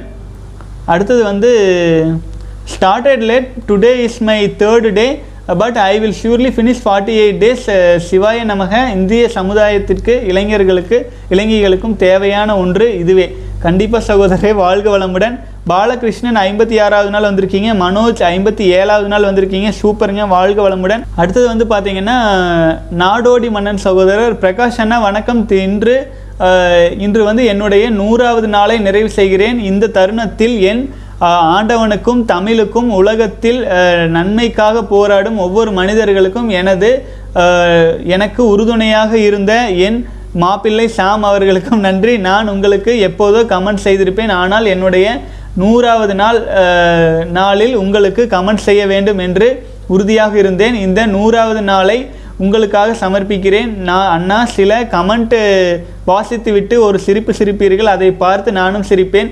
அந்த குழந்தை சிரிப்புக்கு நான் ரசிகன் இதை வாசிக்கும்போது கண்டிப்பாக அந்த குழந்தை சிரிப்பு சிரிப்பீர்கள். அதையும் நான் ரசிப்பேன் அண்ணா. கடைசியாக என் பெட் நேம் நாடோடி மன்னன் பெயர் சொல்லி நாடோடி மன்னா வாழ்த்துக்கள். இன்று கைதட்டி வாழ்த்துங்கள். நான் மீண்டும் உங்களை இருபது இரநூறாவது நாளில் சந்திக்கிறேன். இறைவன் உங்களோடு இருக்க பிரார்த்திக்கிறேன். வாழ்க வளமுடன் சகோதரர் சூப்பருங்க. மன உறுதியோடு வாங்க. செஞ்சுரி போட்டிங்க. டூ ஹண்ட்ரட் டேஸில் சந்திக்கலாம். தொடர்ந்து பார்த்து வாங்க. வாழ்க வளமுடன். அடுத்து சிவா சிவா சகோதரர் பதினொன்றாவது நாள் வந்துட்டு இருக்கீங்க வாழ்க வளமுடன். நாற்பத்தெட்டு நாள் சேலஞ்ச் போட்டிருக்கீங்க. வாழ்க வளமுடன். ப்ரோ நீங்கள் வீட்டில் கருப்பு ட்ரெஸ் போட்டால் திட்டுறாங்க. இதுக்கு ரீசன் இருந்தால் சொல்லுங்கள் போட்டிருக்கீங்க. அருள் பிரசாத். சகோதரர் கருப்பு ட்ரெஸ் அப்படிங்கிறது வந்து நம்முடைய கலாச்சாரத்தில் அது ஒரு நெகட்டிவ் ஃபோர்ஸுங்க புரிஞ்சுதுங்களா? பாசிட்டிவ் இருக்குது நெகட்டிவ் இருக்குது இப்போ நான் ஒயிட்டு போட்டிங்கன்னா பாசிட்டிவ் கருப்பு போட்டிங்கன்னா நெகட்டிவ் அதாவது நமக்கு வந்து நம்முடைய கலாச்சாரத்தில் எப்போவுமே வந்து பார்த்திங்கன்னா கருப்பு அப்படிங்கிறதுலேருந்து கொஞ்சம் அவாய்ட் பண்ணி தான் இருப்பாங்க. ஒரு மரணம் நடந்து அதை வந்து கருப்பு கழிக்கிறதுன்னு கூட சொல்லுவாங்க. ஆகவே ஆனால் கருப்பு அப்படிங்கிறது வந்து சிவ சிவநிலையில் மௌனத்தில் அது ஒரு சுத்த வெளியில் இப்போ நம்ம பிரபஞ்சத்தை வானத்தை நோக்கி பார்க்குறோம் அப்படின்னா ஒரு நட்சத்திரத்துக்கும் இன்னொரு நட்சத்திரத்துக்கு எவ்வளோ கேப் இருக்குதுங்க. மீதி இருக்கிற கேப் பூரா கருப்பாக தான் இருக்குது. ஆச்சுங்களா? வெள்ளை வெள்ளை குறைவு. ஆச்சுங்களா? ஏன்னு கேட்டிங்கன்னா அது ஒளி அப்படிங்கிறது வந்து இந்த பிரபஞ்சத்தில் வந்து ரொம்ப கம்மியான இடங்கள்ல தான் இருக்குது நம்ம வந்து அந்த ஒளியிலிருந்து தான் பிறந்தோம். சூரியன்லேருந்து தான் வந்திருக்கிறோம். ஆகவே சூரியன் தெரிச்சு தானே அத்தனை கோள்கள் வந்துச்சு? ஆகவே நம்ம வந்து பார்த்தீங்க அப்படின்னா கருப்பு அப்படிங்கிற நிறத்துக்குள்ளே போகாமல் இருக்கிறது நல்லதுன்னு சொல்லுவாங்க. மேலும் கருப்பு ட்ரெஸ் போட்டால் மனசே வந்து இருளடைந்தது போன்ற உணர்வு.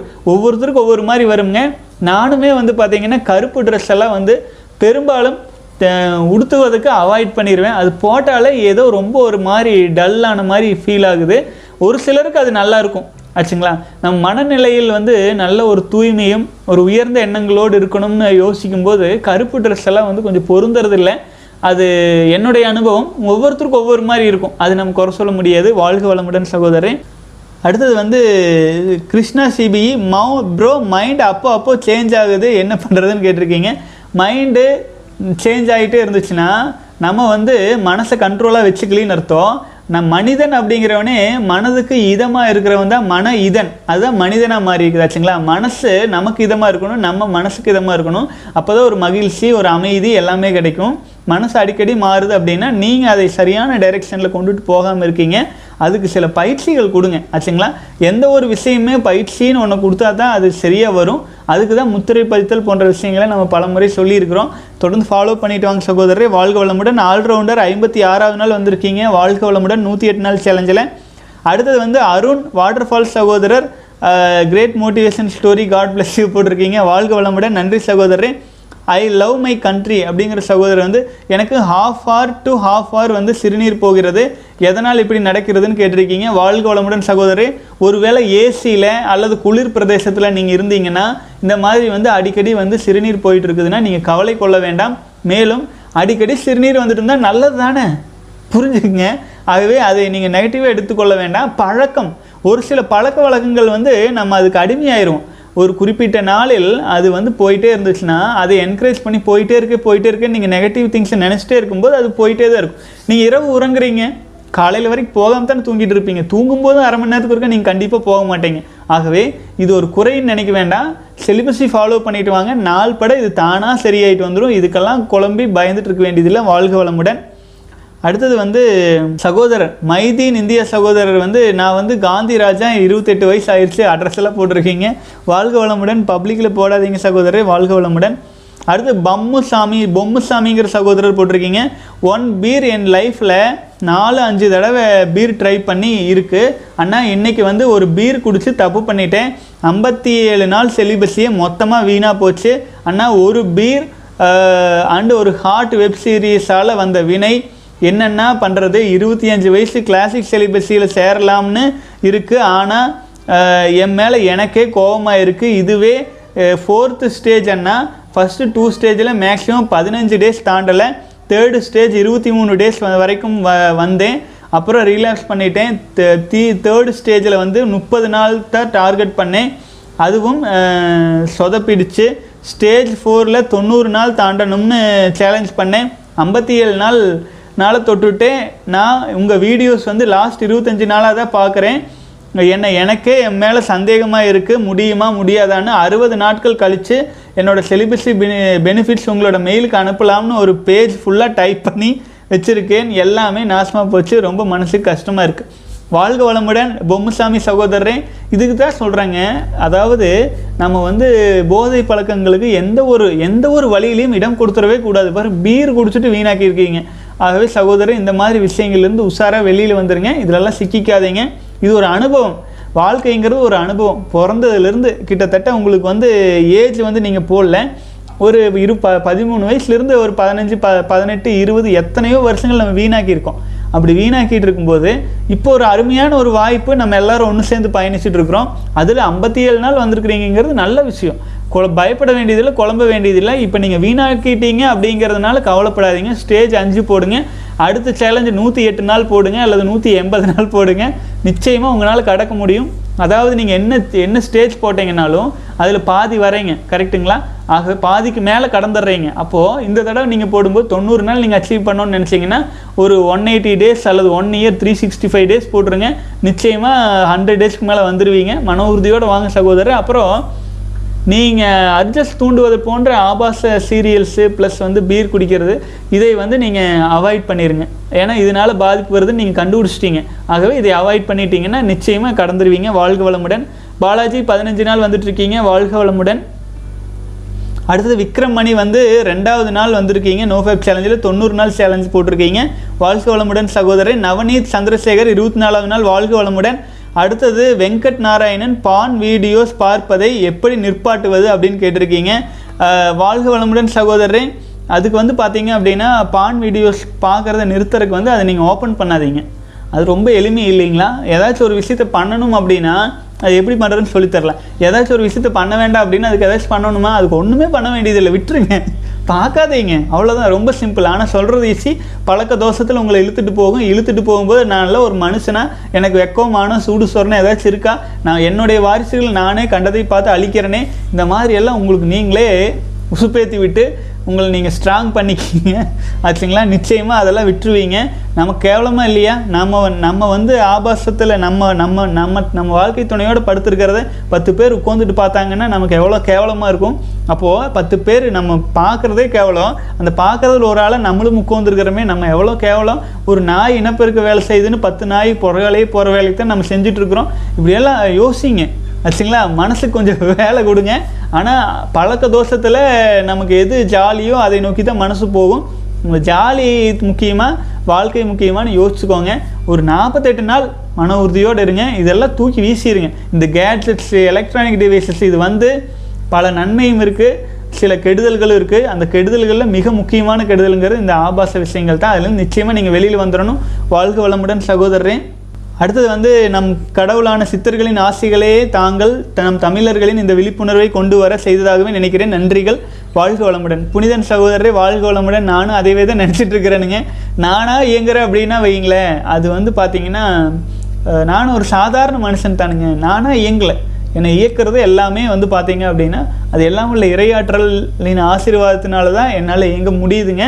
அது அது வந்து நானும் ஒத்துக்கிறேன். ஏன்னா நான் தனி மனிதனாக என்னால் வந்து இது போன்ற இவ்வளவு சகோதரர்கள் என்னை நம்பி வந்து நீங்கள் சேர்ந்துருக்கீங்க பயிற்சிகள்லேயே ஆகட்டும் அல்லது வந்து இவ்வளவு சகோதரர்கள் ஆகட்டும் முப்பதாயிரம் சப்ஸ்கிரைபர்ஸ்க்கு மேலே இது ஒரு ஒரு நம்பிக்கை. அதாவது நம்ம பேசுகிற விஷயம் அந்த மாதிரி ஆச்சுங்களா? நான் வந்து ஒரு பொதுவாக ஜாலி விஷயம் பண்ணல.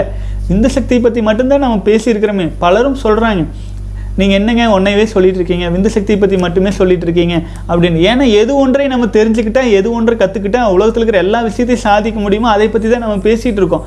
இதுக்கு மேலே ஒரு விஷயம் இருக்குது எடுத்து பேசுறதுக்கு அப்படின்னு நான் எடுத்தாலுமே எனக்கு அது மைண்ட் செட் ஆக மாட்டேங்குது. இந்த ஒரு விஷயம் இந்த விஷயந்தான் உண்மை. இதில் இருக்கிற ரகசியங்கள் தான் புலனாயிட்டே இருக்குது அப்போ அதுலேயே தான் வந்துட்டுருக்கு அதனால் நான் அதவே பேசிகிட்டு இருக்கிறனாட்டு இருக்குதுன்னு எனக்கே தோணுதுங்க. ஆனாலும் இதை தவிர்த்து வேறு எந்த ஒரு விஷயத்துக்காக நான் ஓப்பன் பண்ணி பேசலாம் இல்லை சொல்லலாம் அப்படின்னாலும் என்னாலையும் இயல்வதில்லை. ஆகவே இதுவே பாதையாக மாறி போயிட்டு இருக்குதுங்க ஆனால் என்னால் இயன்ற வரைக்கும் தமிழகத்தில் வந்து பார்த்திங்கன்னா ஒரு ஒரு லட்சம் இளைஞர்களாகவும் வந்து பார்த்திங்கன்னா தன்னுடைய உயிராற்றலை புரிஞ்சுக்கணும். ஆச்சுங்களா? இந்த கொரோனா சமயத்தில் இந்த ஊழி காலத்தில் வாழ்ந்துட்டுருக்குறோம். ஊழிக்காலம்னா ஊழி சாதாரண ஊழி கிடையாதுங்க. இனி வரப்போகிற காலங்கள்லாம் வந்து பார்த்திங்கன்னா மிக கடுமையான காலங்கள். அந்த காலங்களில் இருந்தெல்லாம் நம்மளை எது காப்பாற்றும் கண் இருப்பவன் பார்க்க கதை கடவுது காது இருக்கிறவன் கேட்க கடவுது. அவ்வளோதானுங்க அது அதுக்கு குழுப்பனை இருந்தால் தான் விளக்கெண்ணெய் தேய்ச்சிட்டு மண்ணிலே புரண்டாலும் ஒற்றை மண்ணு தான் ஒட்டும். ஆகவே இது யார் யாருக்கு புரியுதோ யார் யாருக்கு சேரணுமோ அவங்க எல்லாருக்கும் தெரியட்டும். வாழ்க வளமுடன் சகோதரரே. ரொம்ப நன்றி. விஜயகுமார் சகோதரர் எனக்கு வந்து பத்து லேயர் இல்லை இருபது லேயர் போடுற மாதிரி பயிற்சி பண்ணணும் போல் இருக்குது அப்படின்னு இருக்கிறீங்க. வாழ்க வளமுடன் சகோதரரை நல்லா பயிற்சி செய்யுங்க. வாழ்க வளமுடன். தொடர்ந்து நல்ல இம்ப்ரூவ்மெண்ட் வர ஆரம்பிச்சிரும். அடுத்து ராஜா பி சகோதரர் முதல் நாள் நாற்பத்தெட்டு நாள் சேலஞ்சில் வாழ்க வளமுடன். டிக்டா டிங் டாங் சகோதரர் பத்தொன்பது வயசு ஆயிருக்கு. சார் எனக்கு I'm I'm in meditation I will focusing on two eyebrows little pain coming between two eyes I think chakra has accelerated can you tell me what is the reason waiting for your ஆன்சர்னு போட்டிருக்கீங்க? வாழ்க வளமுடன். சகோதரன் ஆக்சுவலாக வந்து இது வந்து நீங்கள் ஒரு பத்தொன்பது வயசு ஆகிட்டுருக்கு ஒரு நீங்கள் ஆக்கினை அல்லது தேர்ட் ஐ பயிற்சிகள் செஞ்சுட்ருக்கலாம் நீங்கள் ப்ராப்பராக வந்து விந்து சக்தி நீங்கள் காப்பாற்றிட்டு இருந்தீங்க அப்படின்னா உங்களுக்கு வந்து பார்த்தீங்கன்னா அந்த அந்த சக்தியானது உங்களுக்கு உற்பத்தியாகும். நீங்கள் கான்சென்ட்ரேஷன் பண்ணுற ஹீட்டு வந்து ப்ராப்பராக டைவர்ட் ஆகிட்டு வந்துட்டுருக்கோம். சரியான முறையில் விந்து சக்தியை காப்பாற்றாமல் தியானம் மெடிடேஷனில் அதுவும் சக்கரங்களில் தவம் செய்யும்போது அது வந்து தலைபாரம் அப்புறம் வந்து சில குழப்பங்கள் தான் வரும். அது நீங்கள் சக்கரங்களை வச்சு தியானம் செய்யும்போது ஏதாச்சும் ஒரு பெனிஃபிட் கிடைக்குதா அப்படின்னா மனதின் ஓர்மை தான் கிடைக்கும்.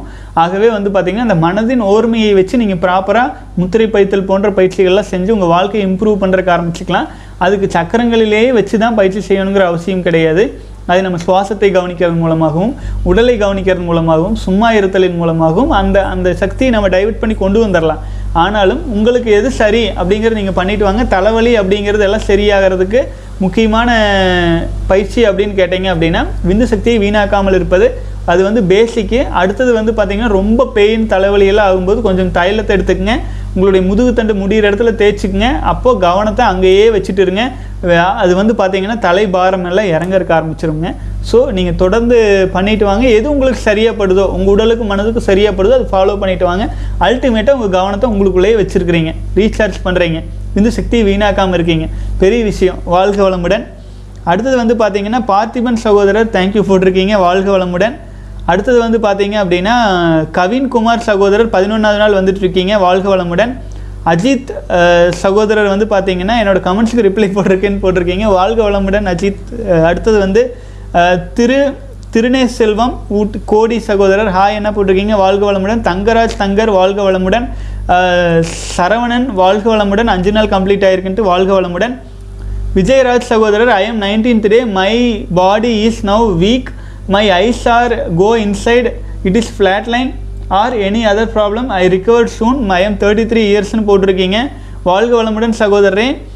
நீங்கள் வந்து ஃப்ளாட் லைனில் தான் இருக்கீங்க. ஆகவே உங்கள் மனசு வந்து பார்த்தீங்கன்னா உங்களை இன்னுமே வந்து எச்சா வந்து டூம் பண்ணி காட்டிகிட்டு இருக்கோம். நீங்கள் பத்தொம்பது நாள் கடந்திருக்கீங்க. நாற்பத்தெட்டு நாள் கடந்து வந்துருங்க. ஒரு பேஸ் மட்டும் உங்கள் வாழ்க்கையில் கிடச்சிரும். அதிலிருந்து நீங்கள் படிப்படியாக மேலே வர்றக்க ஆரம்பிச்சிடலாம் வாழ்க வளமுடன். ரெட் லோட்டஸ் இருபத்தி நாலாவது நாள் வந்துட்டு இருக்கீங்க. வாழ்க வளமுடன். அடுத்தது வந்து பார்த்தீங்க அப்படின்னா மணிதுரை எட்டாவது நாள் வந்துட்டு இருக்கீங்க சகோதரரை வாழ்க வளமுடன். முத்துக்குமார் வணக்கம் சகோதரர். வாழ்க வளமுடன். பரம்பலம் பிரகாஷ் சகோதரர் வந்து பார்த்தீங்கன்னா அஞ்சாவது நாள் கடந்து வந்துட்டு இருக்கீங்க வாழ்க வளமுடன் சகோதரரை. நாற்பத்தெட்டு நாள் சேலஞ்ச் போட்டிருக்கீங்க. நூறு நாளை நீங்கள் கடந்து வரணும்னு நான் எக்ஸ்பெக்ட் பண்ணிட்டு இருக்கிறேன் ஆரம்பத்திலேருந்து வந்துட்டு இருக்கிறீங்க வாழ்க வளமுடன். அஞ்சாவது stage Senthilkumar ji நமஸ்தி. How to join how to join and get meditation கேட்டிருக்கீங்க. டீட்டெயில்ஸ் எல்லாம் டிஸ்கிரிப்ஷனில் இருக்குது செந்தில்குமார் சகோதரரை வாழ்க வளமுடன். அடுத்தது வந்து பார்த்தீங்கன்னா மோஷன் களஞ்சியம் வாழ்க வளமுடன் வாழ்க வளமுடன் சகோதரரே. அடுத்தது வந்து Parimbalam Prakash sir you are doing good work whatever he's telling hundred percent do ரொம்ப நன்றி வாழ்க வளமுடன். பார்த்தி பா பிருத்திவிராஜ் சகோதரர் நாற்பத்தி எட்டு நாளைக்கு அப்புறம் உங்கள் பயிற்சியில் ஜாயின் பண்ணலாம் இருக்கேன் ப்ரோ இன்றைக்கி முப்பத்தி ரெண்டாவது நாள். கண்டிப்பாக சகோதரரே அனைவரும் வெல்கம் வாழ்க வளமுடன். முப்பத்தி ரெண்டாவது நாள் வந்துட்டு இருக்கீங்க சூப்பருங்க. மாவரிக் சகோதரர் சார் நான் வந்து மென்டலாக மென்டல் பிரம்மச்சரியமில் ஸ்ட்ரிக்ட்டு ஸ்ட்ரிக்டாக ஃபாலோ பண்ணலை. பட் செமன் ரிட்டன்ஷன் ஃபாலோ பண்ணிட்டு இருக்கேன். பட் தாட்ஸ் இன்னும் ஃபுல்லாக கண்ட்ரோல் ஆகலை சார்னு போட்டிருக்கீங்க. நூறு நாள் கம்ப்ளீட் ஆகிருக்கீங்கன்னு சொல்கிறீங்க மாவரிக் சகோதரே பரவாயில்லை. மன உறுதியோடு அப்படியே கடந்து வந்துட்டுருங்க. வாழ்க்கையில் இன்பம் துன்பம் மகிழ்ச்சி எல்லாத்தையும் தாண்டி வந்துட்டு இருக்கிறீங்க. அதை ப்ராப்பராக டிரான்ஸ்மியூட்டேஷன் பண்ண ஆரம்பிச்சுக்கங்க. டிரான்ஸ்மியூட்டேஷன் ஓவர்ஃப்ளோவெல்லாம் ஆகி வெட் ட்ரீம்ஸ் எல்லாம் ஆகாத மாதிரி ஆகிற மாதிரி இல்லாமல் ஒரு மெடிடேஷன் யோகா உங்களை வந்து ப்ராப்பராக தகுதிப்படுத்திட்டு கொண்டு வந்துட்டே இருங்க. நல்லபடிக்கு வாங்க. ஹண்ட்ரட் டே கிராஸ் பண்ணிட்டீங்க. சூப்பருங்க. அடுத்தது வந்து அரவிந்த் ஆர்ஜே சகோதரர் முப்பதாவது நாள் வந்துட்டு இருக்கீங்க வாழ்க வளமுடன். உணர்கிறேன் எனக்குள் ஒரு புது அசுரன் பிறந்து இருப்பது போல் அப்படின்னு இருக்கிறீங்க வாழ்க வளமுடன் சகோதரரே. அசுரன் இல்லைங்க. உங்களுக்குள்ள தெய்வமே இருக்குது சிவனே உங்களுக்குள்ளே இருக்கிறாரு. வாழ்க வளமுடன். ராஜி ராஜி சகோதரர் மன உறுதியுடன் முப்பத்தி ஒன்றாவது நாள் போட்டிருக்கீங்க. வாழ்க வளமுடன். வெள்ளிங்கிரி சகோதரர் ஏழாவது நாள் வந்துட்ருக்கீங்க வாழ்க வளமுடன். சகோதரர்களே இன்றைக்கி almost one and half hours நம்மக்கிட்ட வந்துட்டோம். ஆகவே இன்றைய தினம் இந்த வீடியோ முடிச்சுக்கலாங்க. பெரும்பாலும் எல்லா வீடு கேள்வி பதிலையும் இன்னைக்கு பார்த்துட்டோம்னு நினைக்கிறேன். முழுமையான திருப்தியோடு இன்றைய வீடியோ நிறைவு செய்கிறேன் மேலும் சப்ஸ்கிரைப் பண்ணாமல் இருந்தாங்கன்னா பண்ணிக்கங்க சகோதரர்களே. அறுபது சதவீதத்துக்கு மேல் வந்து சப்ஸ்கிரைப் பண்ணாமல் பார்த்துட்ருக்கீங்க. சப்ஸ்கிரைபர் கவுண்ட்ஸ் அதிகரிக்கும் போது பல சகோதரர்களுக்கு ஒரு தமிழகத்தில் இவ்வளோ பேர் மன உறுதியாக வந்துட்டுருக்குறோம் அப்படிங்கிற ஒரு கான்ஃபிடன்ஸ் கிடைக்கும். தொடர்ந்து பயணிக்கலாம். உங்கள் நண்பர்கள் சகோதரர்கள் இருந்தால் சின்ன சின்ன வீடியோஸ் ஆச்சும் ஷேர் பண்ணுங்கள் சப்போர்ட்டாக இருக்கும். வாழ்க வளமுடன்.